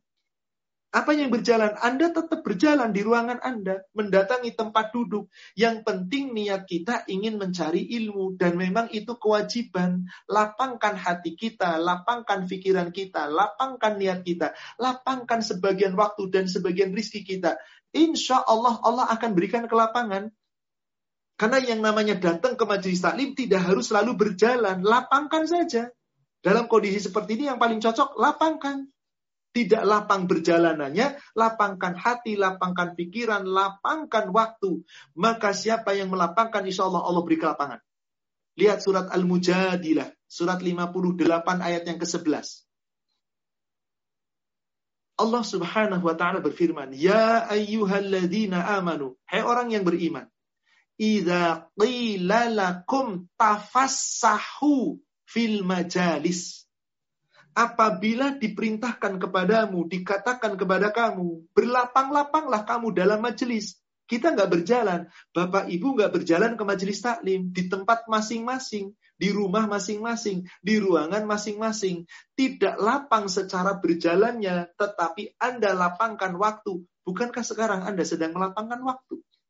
Satu jam, satu setengah jam, dua jam, lapangkan waktu kita kita lapangkan. Pertama, lapangkan pikiran, lapangkan hati, lapangkan niat, lapangkan waktu, lapangkan sebagian rizki Allah yang Allah berikan kepada kita. Rizki sehat, rizki bisa melihat, rizki mendengar. Kita kaji ayat-ayat Allah. Anda sedang melapangkan diri di dalam majelis. Meskipun Anda nggak sempit. Gak longgar, cuma duduk sendiri paling dengan pasangan di rumah sambil mendengarkan. Yang paling penting lapangkan niat ikhlas karena Allah. Maka jaminan Allah, yafsahillahu lakum. Niscaya Allah akan memberikan kelapangan kepadamu. Wa idha qilan syuzu fan syuzu. Jika Allah katakan berdirilah, maka berdiri. Maksudnya berdiri di sini adalah selesai kajian, selesai majelis, sudah melapangkan waktu, Anda punya ilmu dari kajian, amalkan ilmu itu, dirikan, tegakkan. Maka tidak dikatakan wa idza qilan akumu. Apabila dikatakan berdiri, berdiri di sini bukan akum tapi fanshuz. Ansuzu. Kalau akumu hanya lafat berdiri, berdirilah. Tapi kalau ansuzu itu makna yang paling tepat bangkit. Bangkitlah, bangkit dari kajian. Maksudnya anda berdiri, bangkit, amalkan yang telah Anda dapatkan di kajian ini dengan kehidupan sehari-hari. Hari ini kita dapat pelajaran bahwa hubud dunia itu tidak baik. Tapi mencari dunia boleh, asal halal. Dan jangan meninggalkan perintah Allah. Amalkan dalam kehidupan sehari-hari. Kalau itu kamu lakukan, yarfa'illahi amanu minkum. Allah angkat tinggikan derajat orang yang beriman di antara kamu. Tapi walladzina utul ilma darajatun orang-orang beriman yang memiliki ilmu pengetahuan agama lebih mendalam, dia lebih tinggi derajatnya di sisi Allah. Jadi makin tinggi ilmu seorang hamba, makin tawadu dengan itu, makin banyak prakteknya, maka hamba itu dicintai Allah. Tapi makin tinggi ilmunya, diperintahkan, diajarkan, diperintahkan, diajarkan, tapi dirinya tidak menjalankan. Allah sangat benci dengan orang yang punya ilmunya, tahu ilmunya, mengajarkan, menyampaikan, tahu tapi tidak mengamalkan. Maka orang ini sangat dibenci oleh Allah. Di surat 61, surat Saf, ayat yang kedua. Bahkan ayat ini Allah tujukan untuk orang beriman. Bukan untuk orang manusia. Ayuhanas, tidak. Seruannya, ayuhalladzina aman. Apa kata Allah? Ya ayyuhalladzina amanu, lima taquluna ma la taf'alun. Wahai orang yang beriman, kenapa kamu mengatakan yang kamu sendiri tidak menjalankan? Kamu tahu ilmunya, tapi kamu tidak mengamalkan kaburo maqtan indallah an taqulu ma la taf'alun. Sangat besar kemurkaan Allah kepada orang yang punya ilmunya. Dia mengatakan, dia memerintahkan, tapi dia tidak menjalankan ilmu yang telah Anda miliki. Antakulu ma la taf'alun. Dia memiliki, dia mengatakan, dia mengetahui, tapi tidak mengamalkan. Tapi maaf, jangan dirubah ayat ini. Kalau gitu, tahu ilmunya nggak menjalankan, berat ya. Nggak usah tahu ilmunya deh, nggak usah ngaji deh. Anda lebih berdosa karena diperintah cari ilmu, tidak mau mencari ilmu. Bukankah mencari ilmu itu utsrubul ilm faridah? Itu adalah wajib ala kulli muslim wal muslimat atas setiap laki-laki muslim dan muslimat wajib supaya kita tahu ilmu kemudian kita mengamalkan meyakini mengamalkan insya Allah akan menjadi bekal maka ilmu yang terbaik itu mana ilman nafi'ah ilmu yang bermanfaat. Orang punya ilmu tapi tidak diamalkan, maka ilmu itu tidak bermanfaat. Maka Bapak Ibu, setiap kita mau mencari ilmu, datang ke majelis taklim melalui aplikasi Zoom atau kita belajar sendiri atau apa pun, cara niatnya jangan salah. Ada doa yang sangat indah. Hadis riwayat Imam At-Tirmidzi dan Imam Hakim dari sahabat Anas bin Malik. Anna Rasulullah sallallahu alaihi wasallam yaqulu beliau Rasulullah SAW apabila beliau hendak belajar atau mengajarkan ilmu-ilmu agama, Al-Quran, Al-Hadis, beliau berdoa lebih dulu. Allahumma, wahai Allah. Allahumma, wahai Allah. Allahumma, ya Allah, ajarkanlah kepadaku ilman. Allahumma anfa'ni bima 'allamtani wa'allimni ma yanfa'uni warzuqni ilman yanfa'uni Ya Allah, berikanlah manfaat dari ilmu-ilmu yang engkau ajarkan kepadaku. Ya Allah, ajarkan kepadaku ilmu yang bisa membawa manfaat untukku. Ya Allah, berikan kepadaku rizki berupa ilmu, ilmu yang bermanfaat untukku. Diulang-ulang doa ini. Hadis sahih riwayat Imam At-Tirmidzi dan Hakim dari Anas bin Malik. Allahumma anfa'ni bima 'allamtani wa 'allimni ma yanfa'uni warzuqni ilman yanfa'uni. Kita kadang-kadang cuma hafal Rabbi zidni ilman warzuqni fahman. Ya Allah, tambahkan ilmuku dan berikan aku kepahaman. Anda tambah ilmunya, Anda paham. Kalau nggak bermanfaat, nggak ada gunanya. Maka Rasul tiap pagi berdoa, Allahumma inni as'aluka ilman nafi'a. Ilmu yang manfaat dulu. Kalau ilmunya manfaat, rizqan toiba. Nyari rizki, pasti rizkinya baik. Tidak hanya untuk dikumpul-kumpul, diperbanyak. Kalau rizkinya baik, lalu dia beramal, amalan mutaqabbala. Amalnya insya Allah dikabul oleh Allah. Dengan dikabul oleh Allah, Allah ridho, Allah limpahkan rahmatnya, barokahnya, ampunannya. Nanti balasan yang paling tinggi adalah surga. Wallahu a'lam. Demikian Ibu. Jadi Bapak penanya, Ibu penanya, nggak usah khawatir ketika kita hanya melalui Zoom, niatnya lapangkan. Insya Allah, Allah lapangkan kita. Wallahu a'lam. Jazakallah khair Ustaz atas penjelasannya. Jadi insya Allah uh, kajian kita via Zoom ini bisa menjadi pengganti kajian-kajian ilmu uh, insya Allah, di kala insya Allah. Selama kita belum bisa menghadiri majelis taklim. Insya Allah. Insya Allah. Untuk pertanyaan berikutnya akan kami share lagi. Uh, pertanyaannya begini Ustaz, ini mungkin terkait tadi yang Ustadz bilang hubud dunia atau kecintaan terhadap dunia. Bismillah Pak Ustadz, bagaimana dengan berusaha mencari, mencari kekayaan untuk digunakan di jalan Allah Subhanahu wa taala. Bapak Ibu, kaya kalau landasannya hanya kaya belum tentu dicintai Allah.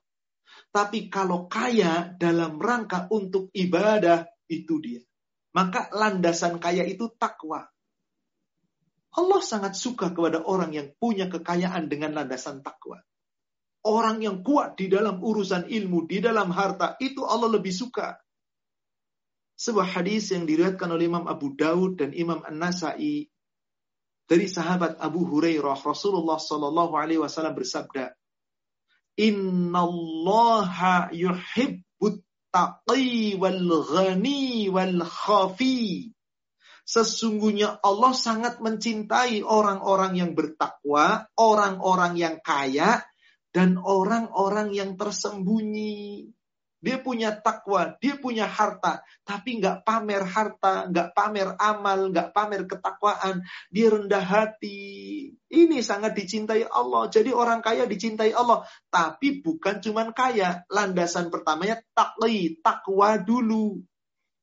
Sungguh Allah sangat mencintai orang takwa, kemudian punya kekayaan, kemudian tersembunyi dalam amal ibadah. Dia bersodako, nggak pamer kepada yang lain, tidak ria, dia beramal, nggak suka menyebutkan amal itu kepada orang. Disembunyikan cukuplah urusan ibadah itu hanya dirinya dengan Allah. Gak pernah mau pamer dengan amal ibadahnya, khawatir ya, dijaga, seakan-akan orang tahunya dia nggak amal ibadah, dia nggak rajin, dia nggak suka saum sunnah, dia nggak suka bangun malam, sholat malam, dia nggak suka sholat malam, nggak suka sholat sunnah. Biarin penilaian orang. Yang penting saya jaga di hadapan Allah, Allah tahu. Makanya ibadah yang terbaik itu adalah ibadah ketika sunyi sendiri, sepi tidak ada yang melihat, hanya dirinya dengan Allah. Maka apa sholat yang paling utama setelah sholat fardu? Abdulul amal afdalus salat ba'dal faridah as-salatul lail. Salat yang paling utama dari seluruh salat sunnah setelah salat fardu, salat malam. Kenapa? Salat malam itu hampir tidak ada yang tahu. Bahkan mungkin pasangan kita, keluarga kita, kita nggak tahu. Cukuplah Allah. Subhanallah. Seperti inilah yang Allah inginkan. Jadi di sini kekayaan itu boleh. Yang penting punya landasan takwa. Dan jika beramal dengan kekayaannya, beribadah dengan tubuhnya, dia sembunyikan, tidak ingin dapat pujian dari orang. Cukuplah Allah saja. Sama, seperti itu. Kemudian, hadis yang lain. Yang diriwayatkan oleh Imam Bukhari Muslim dari Abdullah bin Mas'ud. Rasulullah Sallallahu Alaihi Wasallam bersabda. Juga dari Abu Hurairah. Rasulullah bersabda. Al-mu'min qawi khairun wa ahabbu ilallah minal mu'mini dha'if mukmin yang kaya, mukmin yang kuat, mukmin yang cerdas, mukmin yang hebat, lebih baik dan lebih dicintai Allah dari mukmin yang lemah. Kowi itu bisa kowi secara harta, namanya ghani, kaya. Kawi secara tubuh namanya afiah. Kawi secara akal ilmu namanya alim. Orang yang kuat, ilmunya kuat, hartanya kuat, tubuhnya kuat, alim dan landasannya takwa itu lebih baik dan lebih dicintai Allah dari mukmin yang lemah. Wa kullin khairun. Tapi tiap seorang mukmin memiliki kebaikan. Boleh jadi ada orang lemah secara harta, tapi kuat secara ilmu. Dia berbagi dengan ilmu. Ada orang lemah secara ilmu, kuat secara harta, berbagi dengan harta. Ada orang ilmunya lemah, hartanya lemah, kekuatan hanya di tubuh dan akhlak. Dia berbagi dengan akhlaknya, dengan tenaganya. Tiap mukmin punya kebaikan. Ada mukmin yang kebaikannya menyeluruh, ada mukmin yang kebaikannya dari sisi yang lain. Jadi mari jangan berkecil hati. Yang paling penting, ihris ala ma yanfa'uk wa la ta'jaz wasta'in billah. Haruslah kamu bersemangat, beramal, berbuat ibadah apa pun yang membawa manfaat untukmu. Jangan lemah. Dan selalu mintalah pertolongan kepada Allah. La khawla wa la quwata illa billah. Tidak ada daya dan kekuatan kecuali atas izin Allah. Jadi seorang hamba yang memiliki harta, hartanya digunakan untuk berhijrah, berjihad di jalan Allah. Jiwanya, fisiknya, luar biasa Pak. Surga jaminannya surga jaminannya. Coba perhatikan surat At-Taubah dan banyak ayat yang semakna. Saya tunjukkan satu ayat. At-Taubah surat 9 ayat 20 sampai ayat 22. Walladzina amanu wahajaru wajahidu fi sabilillah bi amwalihim wa anfusihim a'dhamu darajatan indallah.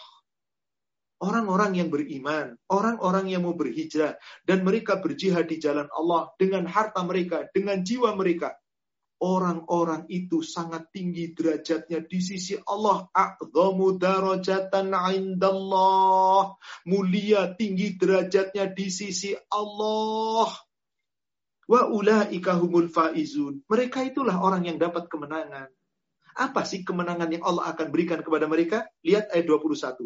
Yubashiruhum rabbuhum birahmati minhu waridwan jika mereka dengan harta kekayaannya digunakan untuk berjihad di jalan Allah, fisik yang kuatnya digunakan untuk ibadah kepada Allah, Allah gembirakan mereka dengan kabar gembira mendapat rahmat Allah dan ridhonya Allah. Wa lahum fiha na'imu muqim. Dan Allah berikan kepada mereka surga yang bagi mereka kenikmatan yang kekal. Berapa lama? Khalidina fiha abada. Kekal selamanya di dalamnya. Innallaha indahu ajrun azim. Hanya di sisi Allah pahala yang paling besar. Jadi orang mencari harta, kekayaan dunia digunakan untuk berjihad di jalan Allah, untuk taat pada Allah, is the best. Tapi kalau orang mencari harta hanya mengumpul-ngumpulkan tadi seperti yang disebutkan di surat 104, wailu likulli humazatil siapa mereka? Alladzi jama'a wa yang sibuk mengumpulkan harta, ngitung-ngitung harta, kirinan untuk berjuang di jalan Allah, infaknya, sodakohnya dia pelit, lalu amal ibadahnya dia pelit, maka orang yang seperti itu, kekayaan huduk hatanya gak berguna. Wama yughni anhu maluhu idha tarodda. Surat Al-Lail, surat 91. Bahwasanya, ah, surat 92 ketika dia telah binasa, kekayaan harta kedudukannya bagi mereka tidak ada gunanya sedikit pun. Wallahu a'lam. Demikian, semoga jelas. Ya, kalau khair Ustaz. Silahkan berikutnya. Untuk pertanyaan berikutnya akan kami share kembali.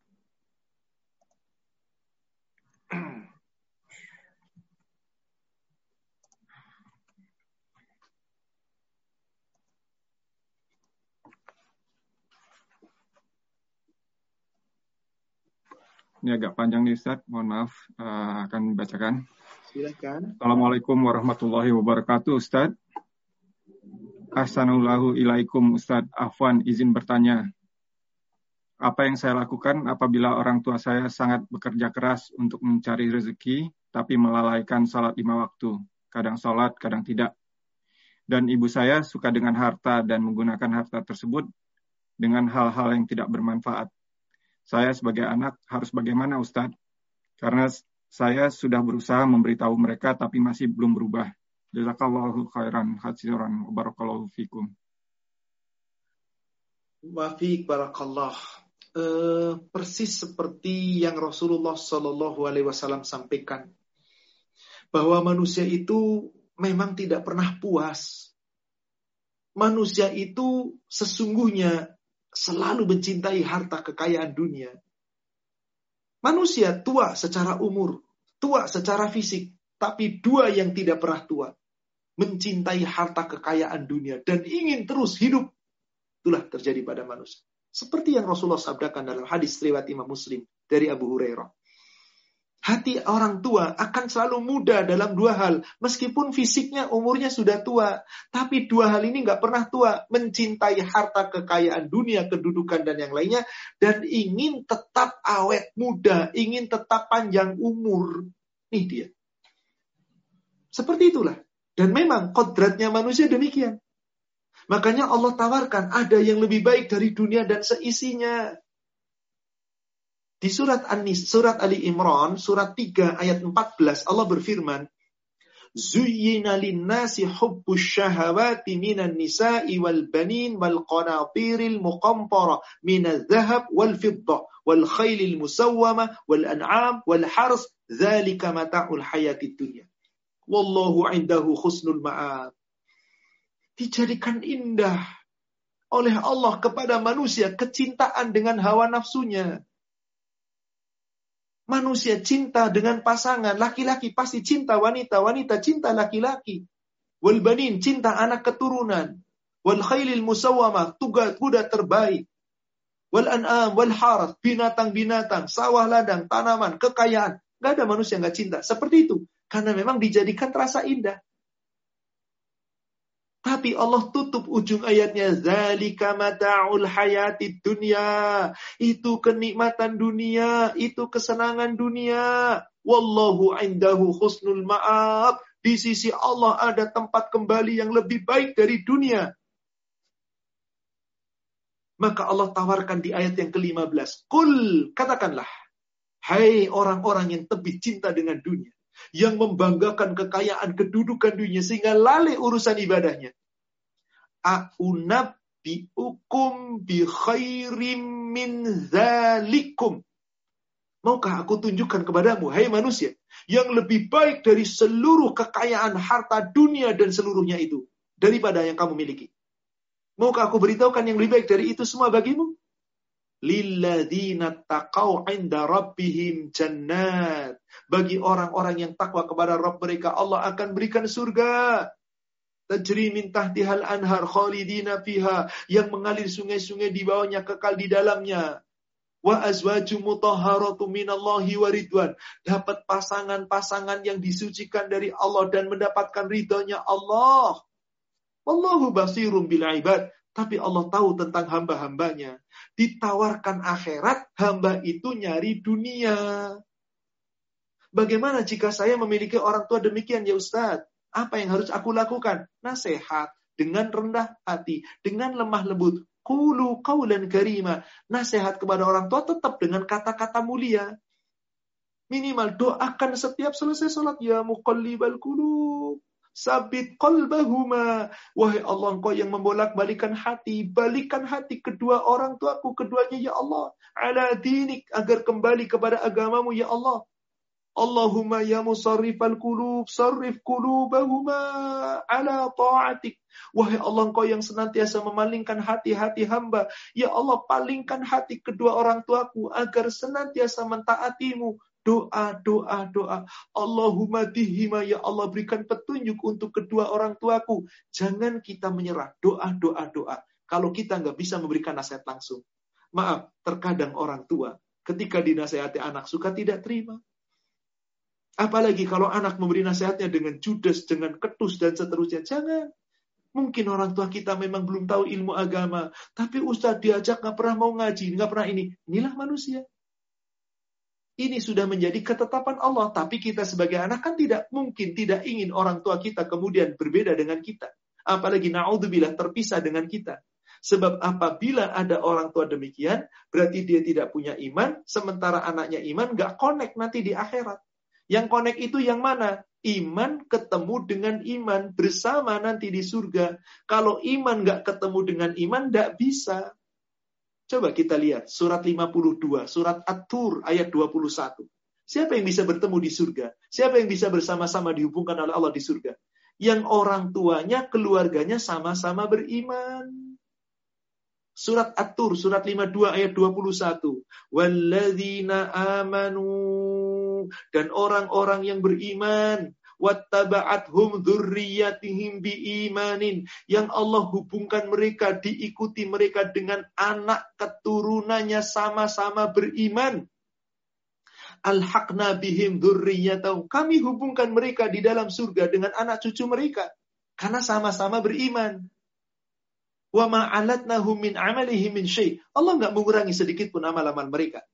Kullum ri'im bima kasabarohin. Tiap manusia terikat dengan usahanya. Jika orang tuanya punya iman, anaknya punya iman, sama-sama usaha dengan iman, insya Allah ketemu di surga, Allah hubungkan. Tapi orang tua nggak mau beriman, dinasehati anak nggak mau juga. Qadarullah, ini sudah dari ketetapan Allah. Tapi jangan pernah kita bosan, jangan pernah menyerah, jangan putus asa. Doa, doa, doa. Apa pun yang terjadi, sudah menjadi ketetapan Allah. Tapi jika ada orang tua yang tidak punya iman, maka orang tua dan anak nanti tidak bisa saling tolong menolong, nggak bisa berkumpul di surga. Maka Allah ancam kita. Harus Anda takut nanti di saat di akhirat nggak ada tolong menolong. Makanya takwa, iman takwa itulah bekal kita terbaik untuk dibawa ke akhirat. Surat 31, surat Luqman ayat 33. Allah Subhanahu wa taala berfirman, surat Luqman ayat 33. Allah Subhanahu wa taala berfirman, "Ayyuhan nas, ya ayyuhan nas, hai manusia, ittaqu rabbakum, siapa pun kamu, bertakwalah kamu kepada Allah Rabbmu. Wahsyau yauman, hendaklah kamu semua, mereka semua, kita semua takut akan datang nanti suatu hari di saat kita dibangkitkan di padang masyar. La yajzi walidun an waladi. Orang tua nggak bisa menolong anaknya. Bapak nggak bisa nolong anak laki-lakinya. Wala mauludun huwa jazin an walidihi syai'a. Anak-anak nggak bisa nolong orang tuanya sedikit pun. Inna wa'dallahi haq. Ini janji Allah pasti benar.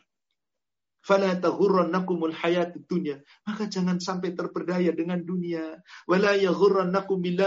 Jangan kamu terperdaya kepada Allah oleh setan yang paling pandai menipu kamu sehingga kamu lupa sama Allah. Coba Ibu share ayat-ayat Al-Qur'an yang menyejukkan, peringatan-peringatan dengan lisan yang baik. Kalau tengah mampu dengan lisan dengan akhlak. Tapi Ustadz, orang tua saya berbeda jauh. Saya di England sana, saya di UK sana. Sementara orang tua kita di Indonesia bagaimana? Doa tidak terkenal jarak. Kapan pun. Tidak akan terkenal waktu. Kapan pun. Tunjukkan akhlak. Jangan banyak menggurui orang tua. Doa dan berakhlak mulia. Semoga dengan akhlak mulia orang tua akan terkenal.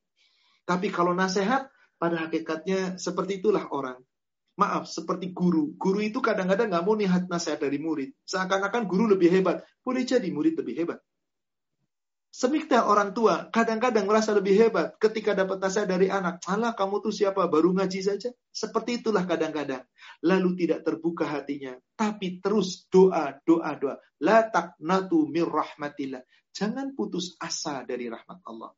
Insya Allah, semoga dengan bersungguh-sungguh kita, jika Allah hendak membolak-balikan hati, manusia bagi Allah mudah. Terus berdoa, terus berdoa. Husnuzon sama Allah. Jangan suuzon kepada Allah. Husnuzon dengan apa yang akan terjadi pada orang tua kita. Jangan suuzon. Tapi setelah kita berusaha, apa pun yang terjadi, tawakal Allah. Karena memang hubungan kekeluargaan hanya berlaku di dunia. Tapi kalau sudah diambil akhir, putus semua hubungan kekeluargaan surat 23, surat Al-Mu'minun ayat 101. Fa'idha nufi fis suri fala ansaba bainahum yawma idhi wala yatasa'alun.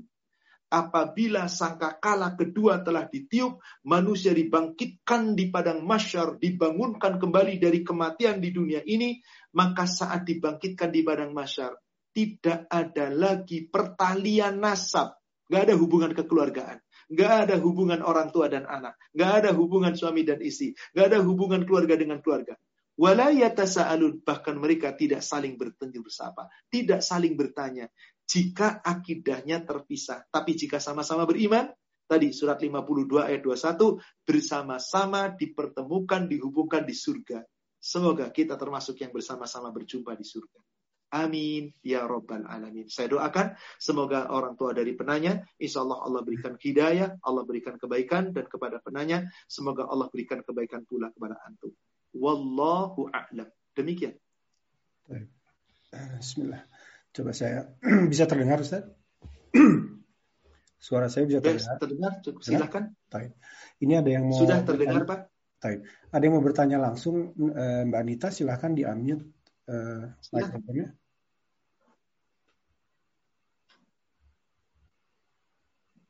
Bisa, Manita? Silakan, yang mau bertanya langsung. Bisa di-unmute, Manita? Oh, belum. Baik, saya akan coba share screen dulu kalau gitu, sambil kebaikan.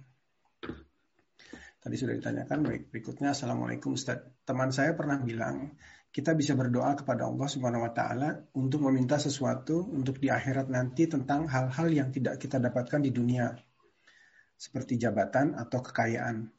Apakah ada dalilnya? Apakah Sebentar. Berdoa kepada Allah untuk meminta sesuatu untuk di akhirat nanti tentang hal yang tidak kita dapatkan di dunia, jabatan, kekayaan dan Bapak Ibu, kalau kita sudah di akhirat, gak usah minta lagi jabatan, gak usah lagi minta kekayaan. Udah diberikan segala-galanya. Yang penting ketika kita di dunia meminta sesuatu kepada Allah belum diberi, sabar. Maka orang bertakwa yang mampu seperti itu. Coba antum buka, Bapak Ibu buka surat 16, surat An-Nahl ayat 30. 31 sampai 32. Betapa indah ayat ini. Allah Subhanahu wa taala berfirman, "Wa qila lilladzina taqaw madza anzala rabbukum?" Dikatakan, ditanyakan kepada orang takwa, "Hai orang yang bertakwa, apa yang salah Allah berikan kepadamu? Apa yang Allah turunkan bagimu?" Jadi kira-kira secara sederhana terjemahan ayat ini begini. Kalau Bapak Ibu sedang diberi nikmat oleh Allah, diturunkan nikmat, hartanya lapang, rizkinya, sehatnya, semua nikmat. Lalu ditanyakan, apa yang Allah berikan kepadamu? Saya yakin kita enteng jawab. Alhamdulillah bini'matihi tatimus salihah. Segala puji bagi Allah. Kenikmatan ini sempurna datangnya dari Allah. Alhamdulillah segala puji. Alhamdulillah Allah berikan yang terbaik. Senang pasti kita. Kenapa? Dikasih yang baik. Sekarang saya robah. Ketika diuji oleh Allah dengan kesulitan yang tadinya lapang sempit, yang tadinya sehat sakit, yang tadinya senang susah, yang tadinya ringan menderita, bertubi-tubi kesulitan. Ditanya, Anda lagi sulit begitu ditanya. Apa yang Allah berikan kepadamu? Silakan Anda jawab apa? Sulit kita ucapkan alhamdulillah. Padahal jawaban kita harusnya alhamdulillah ala kulli hal. Segala puji bagi Allah. Semua yang telah Allah tetapkan kepadaku ini khair insya Allah. Baik insya Allah. Baik insya Allah. Sakit baik. Tohurun la ba'sa. Insya Allah tohur. Sakit insya Allah menjadi penggugur dosa-dosa. Menggugurkan kesalahan. Dan sakit ini baik insya Allah. Maka orang takwa itu kalau ditanya apa yang Allah berikan kepadamu, mau diberi baik, mau diberi buruk, jawabannya satu, khairan. Itu dia ayatnya. Qalu khairan. Ini semua kebaikan. Maka apa yang berikan Allah jaminkan kepada orang yang senantiasa diberi apa pun dia selalu mengatakan ini kebaikan dari Allah. Meskipun itu sesungguhnya kesulitan, tapi khairan kebaikan. Kenapa? Wal khairu kulluhu bi yadaik wa syarru laisa ilaik. Semua kebaikan ada di sisi Allah. Keburukan gak pernah ada di sisi Allah. Jadi ketika Allah menimpakan kita keburukan, hanya menurut kita buruk, tapi baik dari Allah. Boleh jadi dengan itu Anda angkat-angkat. Anda diampuni dosanya. Anda akan ditinggikan derajatnya. Dan Anda tidak tahu yang akan terjadi. Allah yang maha tahu.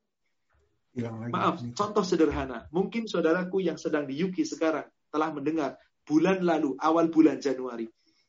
Ada peristiwa, peristiwa pesawat Sriwijaya yang ketika itu, wallah alam, meledak di udara dan hancur. Nggak ketemu. Kisah itu menjadi kisah bahagia bagi orang yang tadinya mau naik pesawat gak jadi lima orang keluarga harus rapi dulu, harus dengan swab dulu, biayanya berjuta-juta, mahal sehingga apa? Lebih baik batal naik pesawat gara-gara biaya swabnya mahal. Dia menderita, dia susah. Aduh, gara-gara saya nggak bisa naik pesawat, saya nggak bisa pulang kampung, saya nggak bisa, nggak bisa. Gerutu saat itu karena ditimpa keburukan, nggak bisa naik pesawat. Coba beberapa hari setelah dapat kabar bahwa pesawat itu meledak, pesawat itu tidak kembali, tidak sampai selamat, mati semuanya. Alhamdulillah, untung saya nggak jadi naik pesawat. Kalau naik saya juga mati. Anda ngomong Alhamdulillah sekarang. Kenapa tidak dari pertama ngomong Alhamdulillah?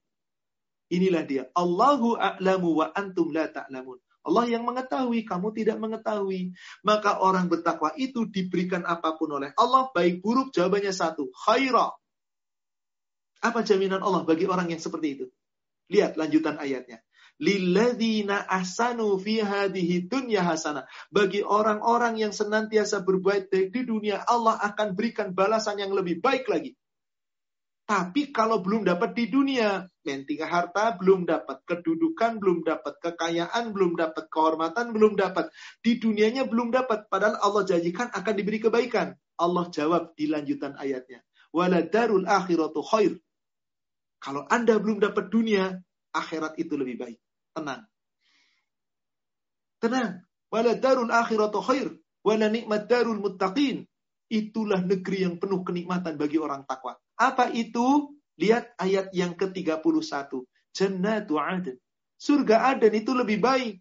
Maka ketika Anda di dunia belum dapat apa yang Anda inginkan, kekayaan, kedudukan, pangkat jabatan, di surga, apa kata Allah? Walahum fiha ma yasha'un.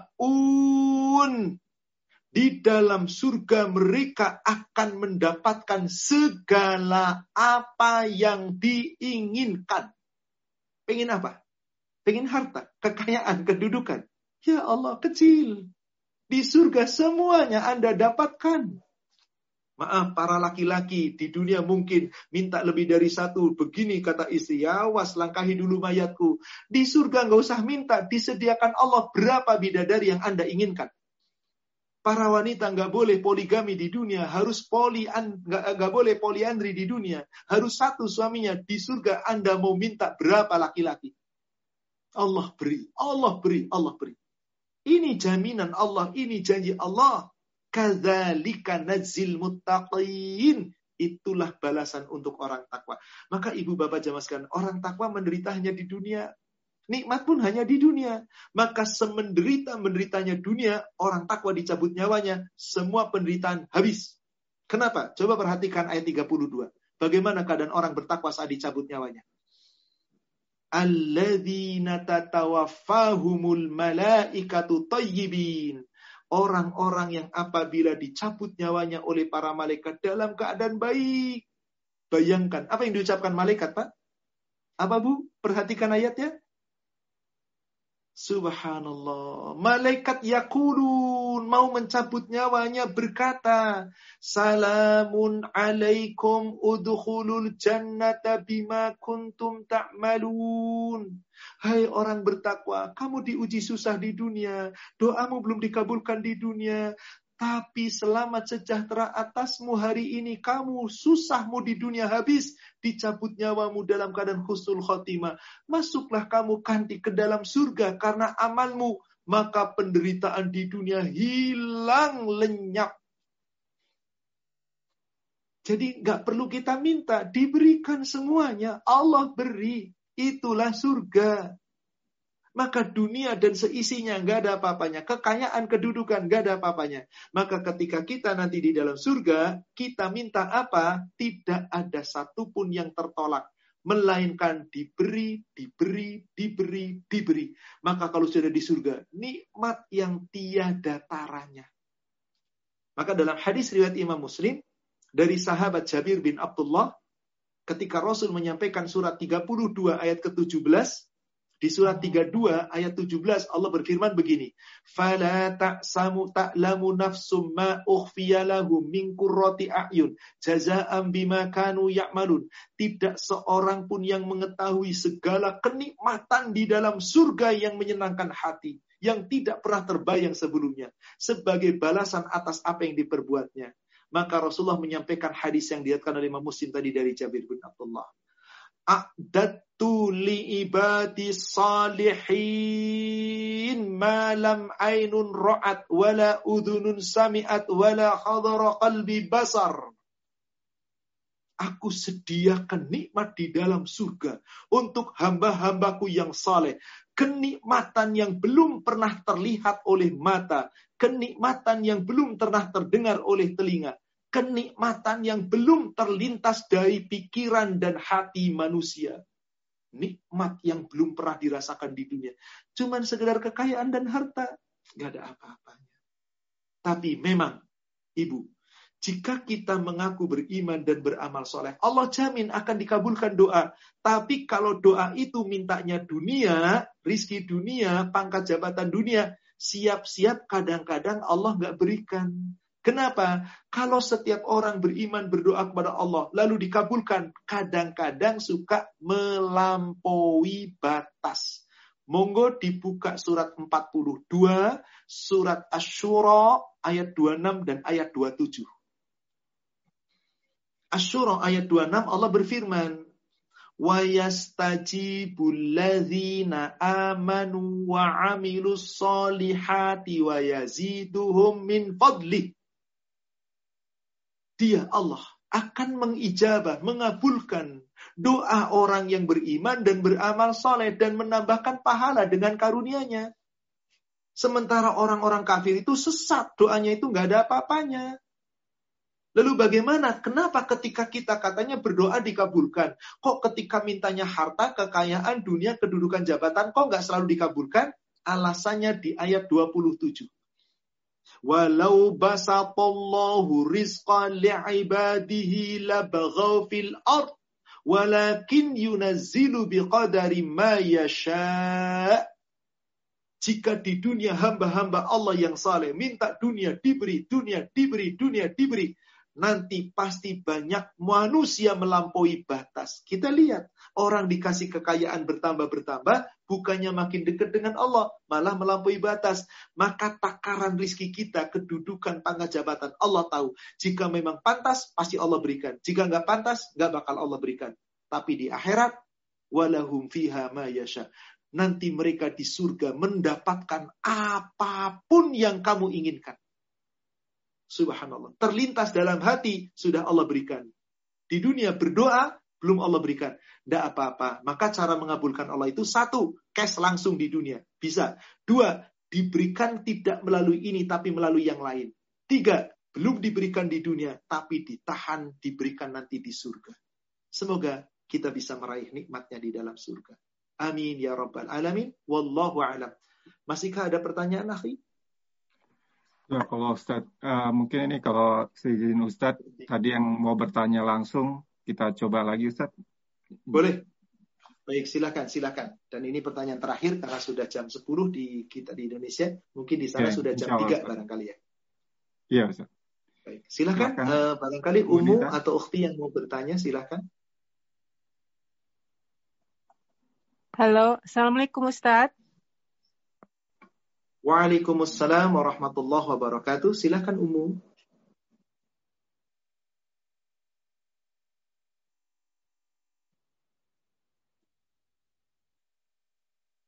Ya Umu silakan. Saya sudah mendengar tadi eh, kata-kata uh, Umu. Ada, ada masalah sebentar Ustaz. Afwan Ustaz. Ada masalah. Ya sedikit.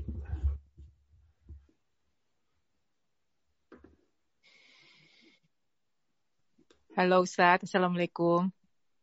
Waalaikumsalam warahmatullahi wabarakatuh. Tafadhali Umu, silakan.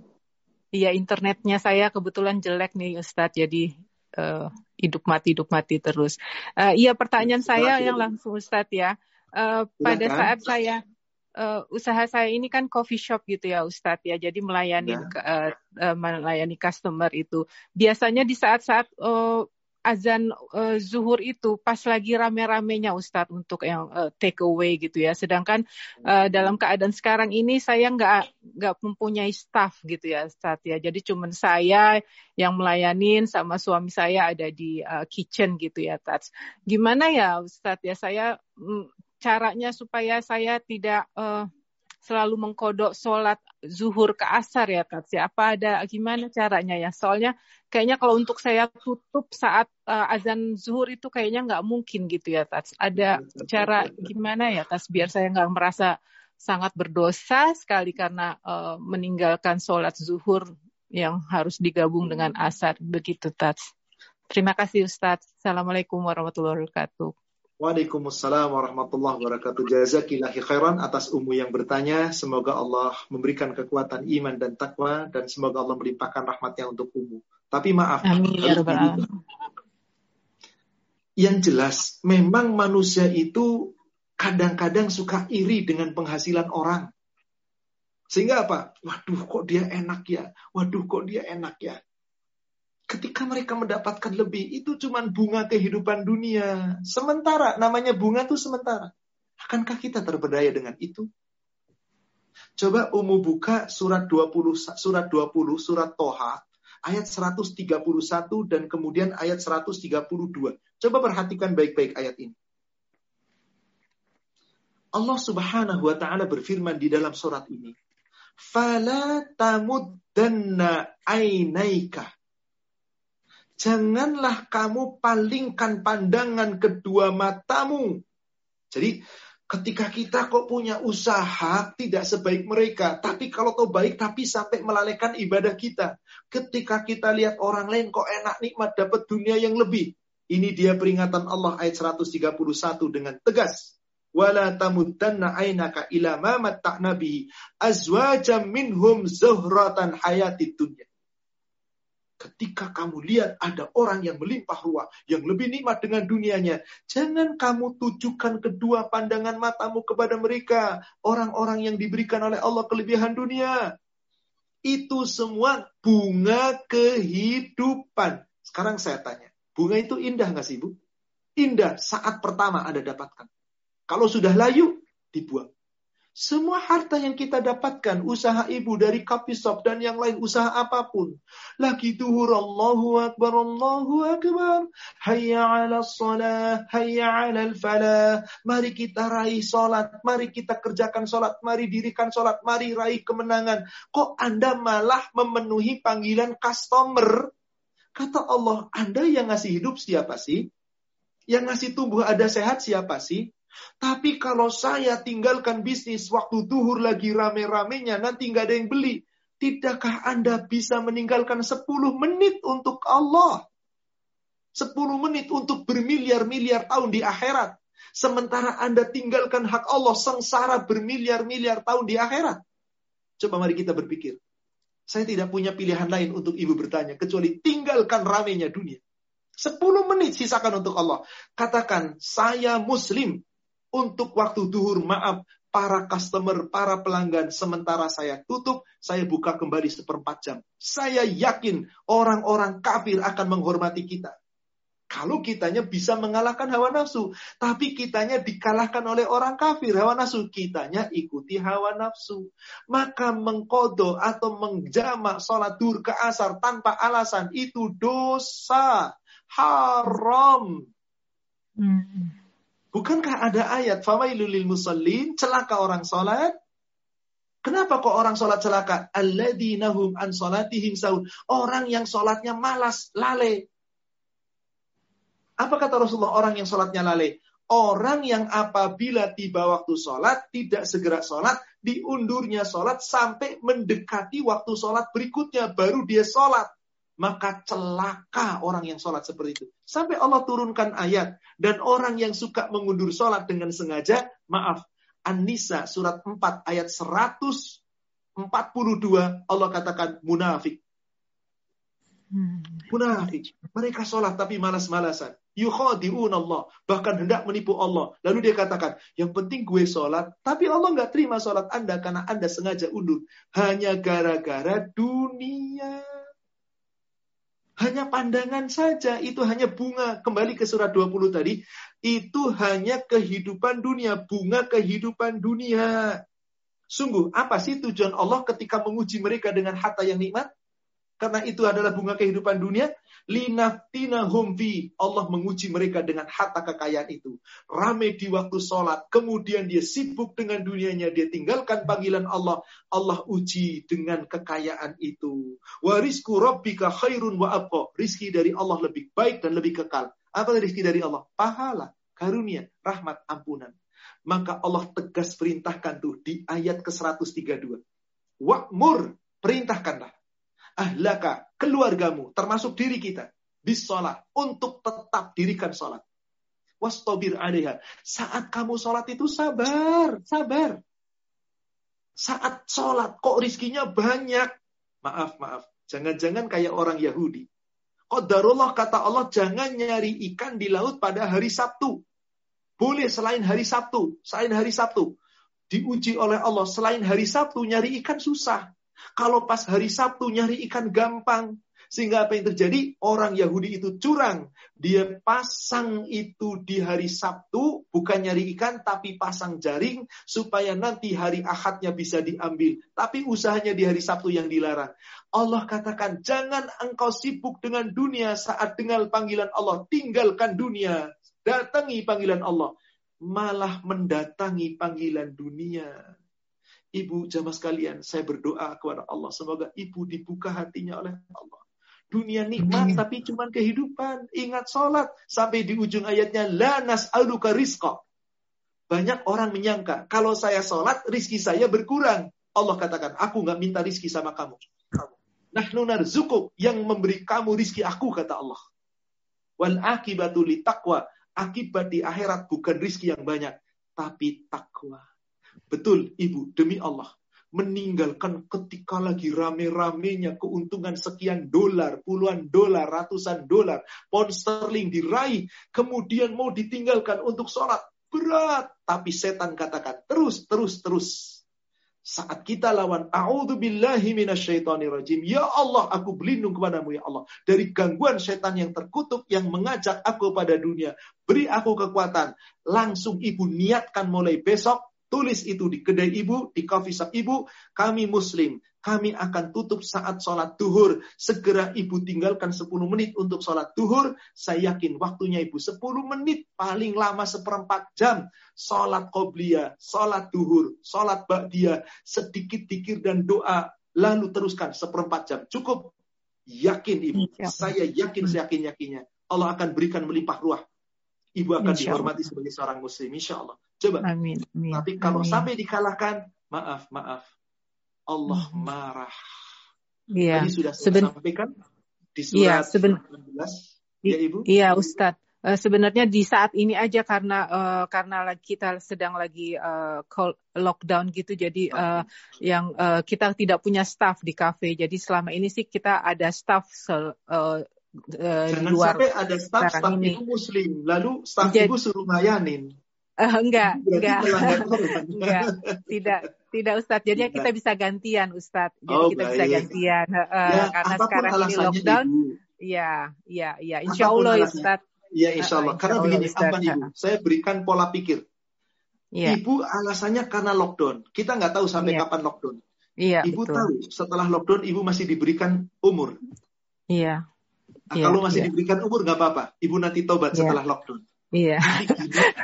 Umur kita dicabut iya. di saat lockdown. Iya, Ustaz. Kita dibawa ke mana-mana. Iya. Iya, iya, Coba iya, Allah berikan kekuatan kepada ibu. Ya, Saya yakin amin. seperempat jam yang kita tinggalkan, paling berapa pound sterling ibu.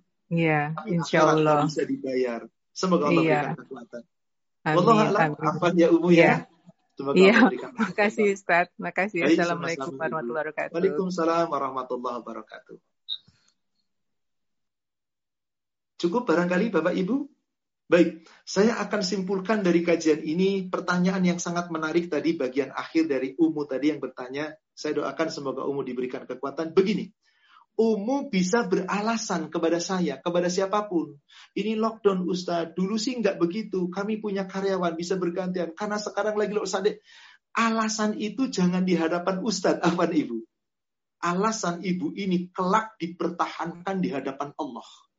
Jika diterima oleh Allah, Alhamdulillah. Jika alasan nggak diterima, aduh, sudah di akhirat.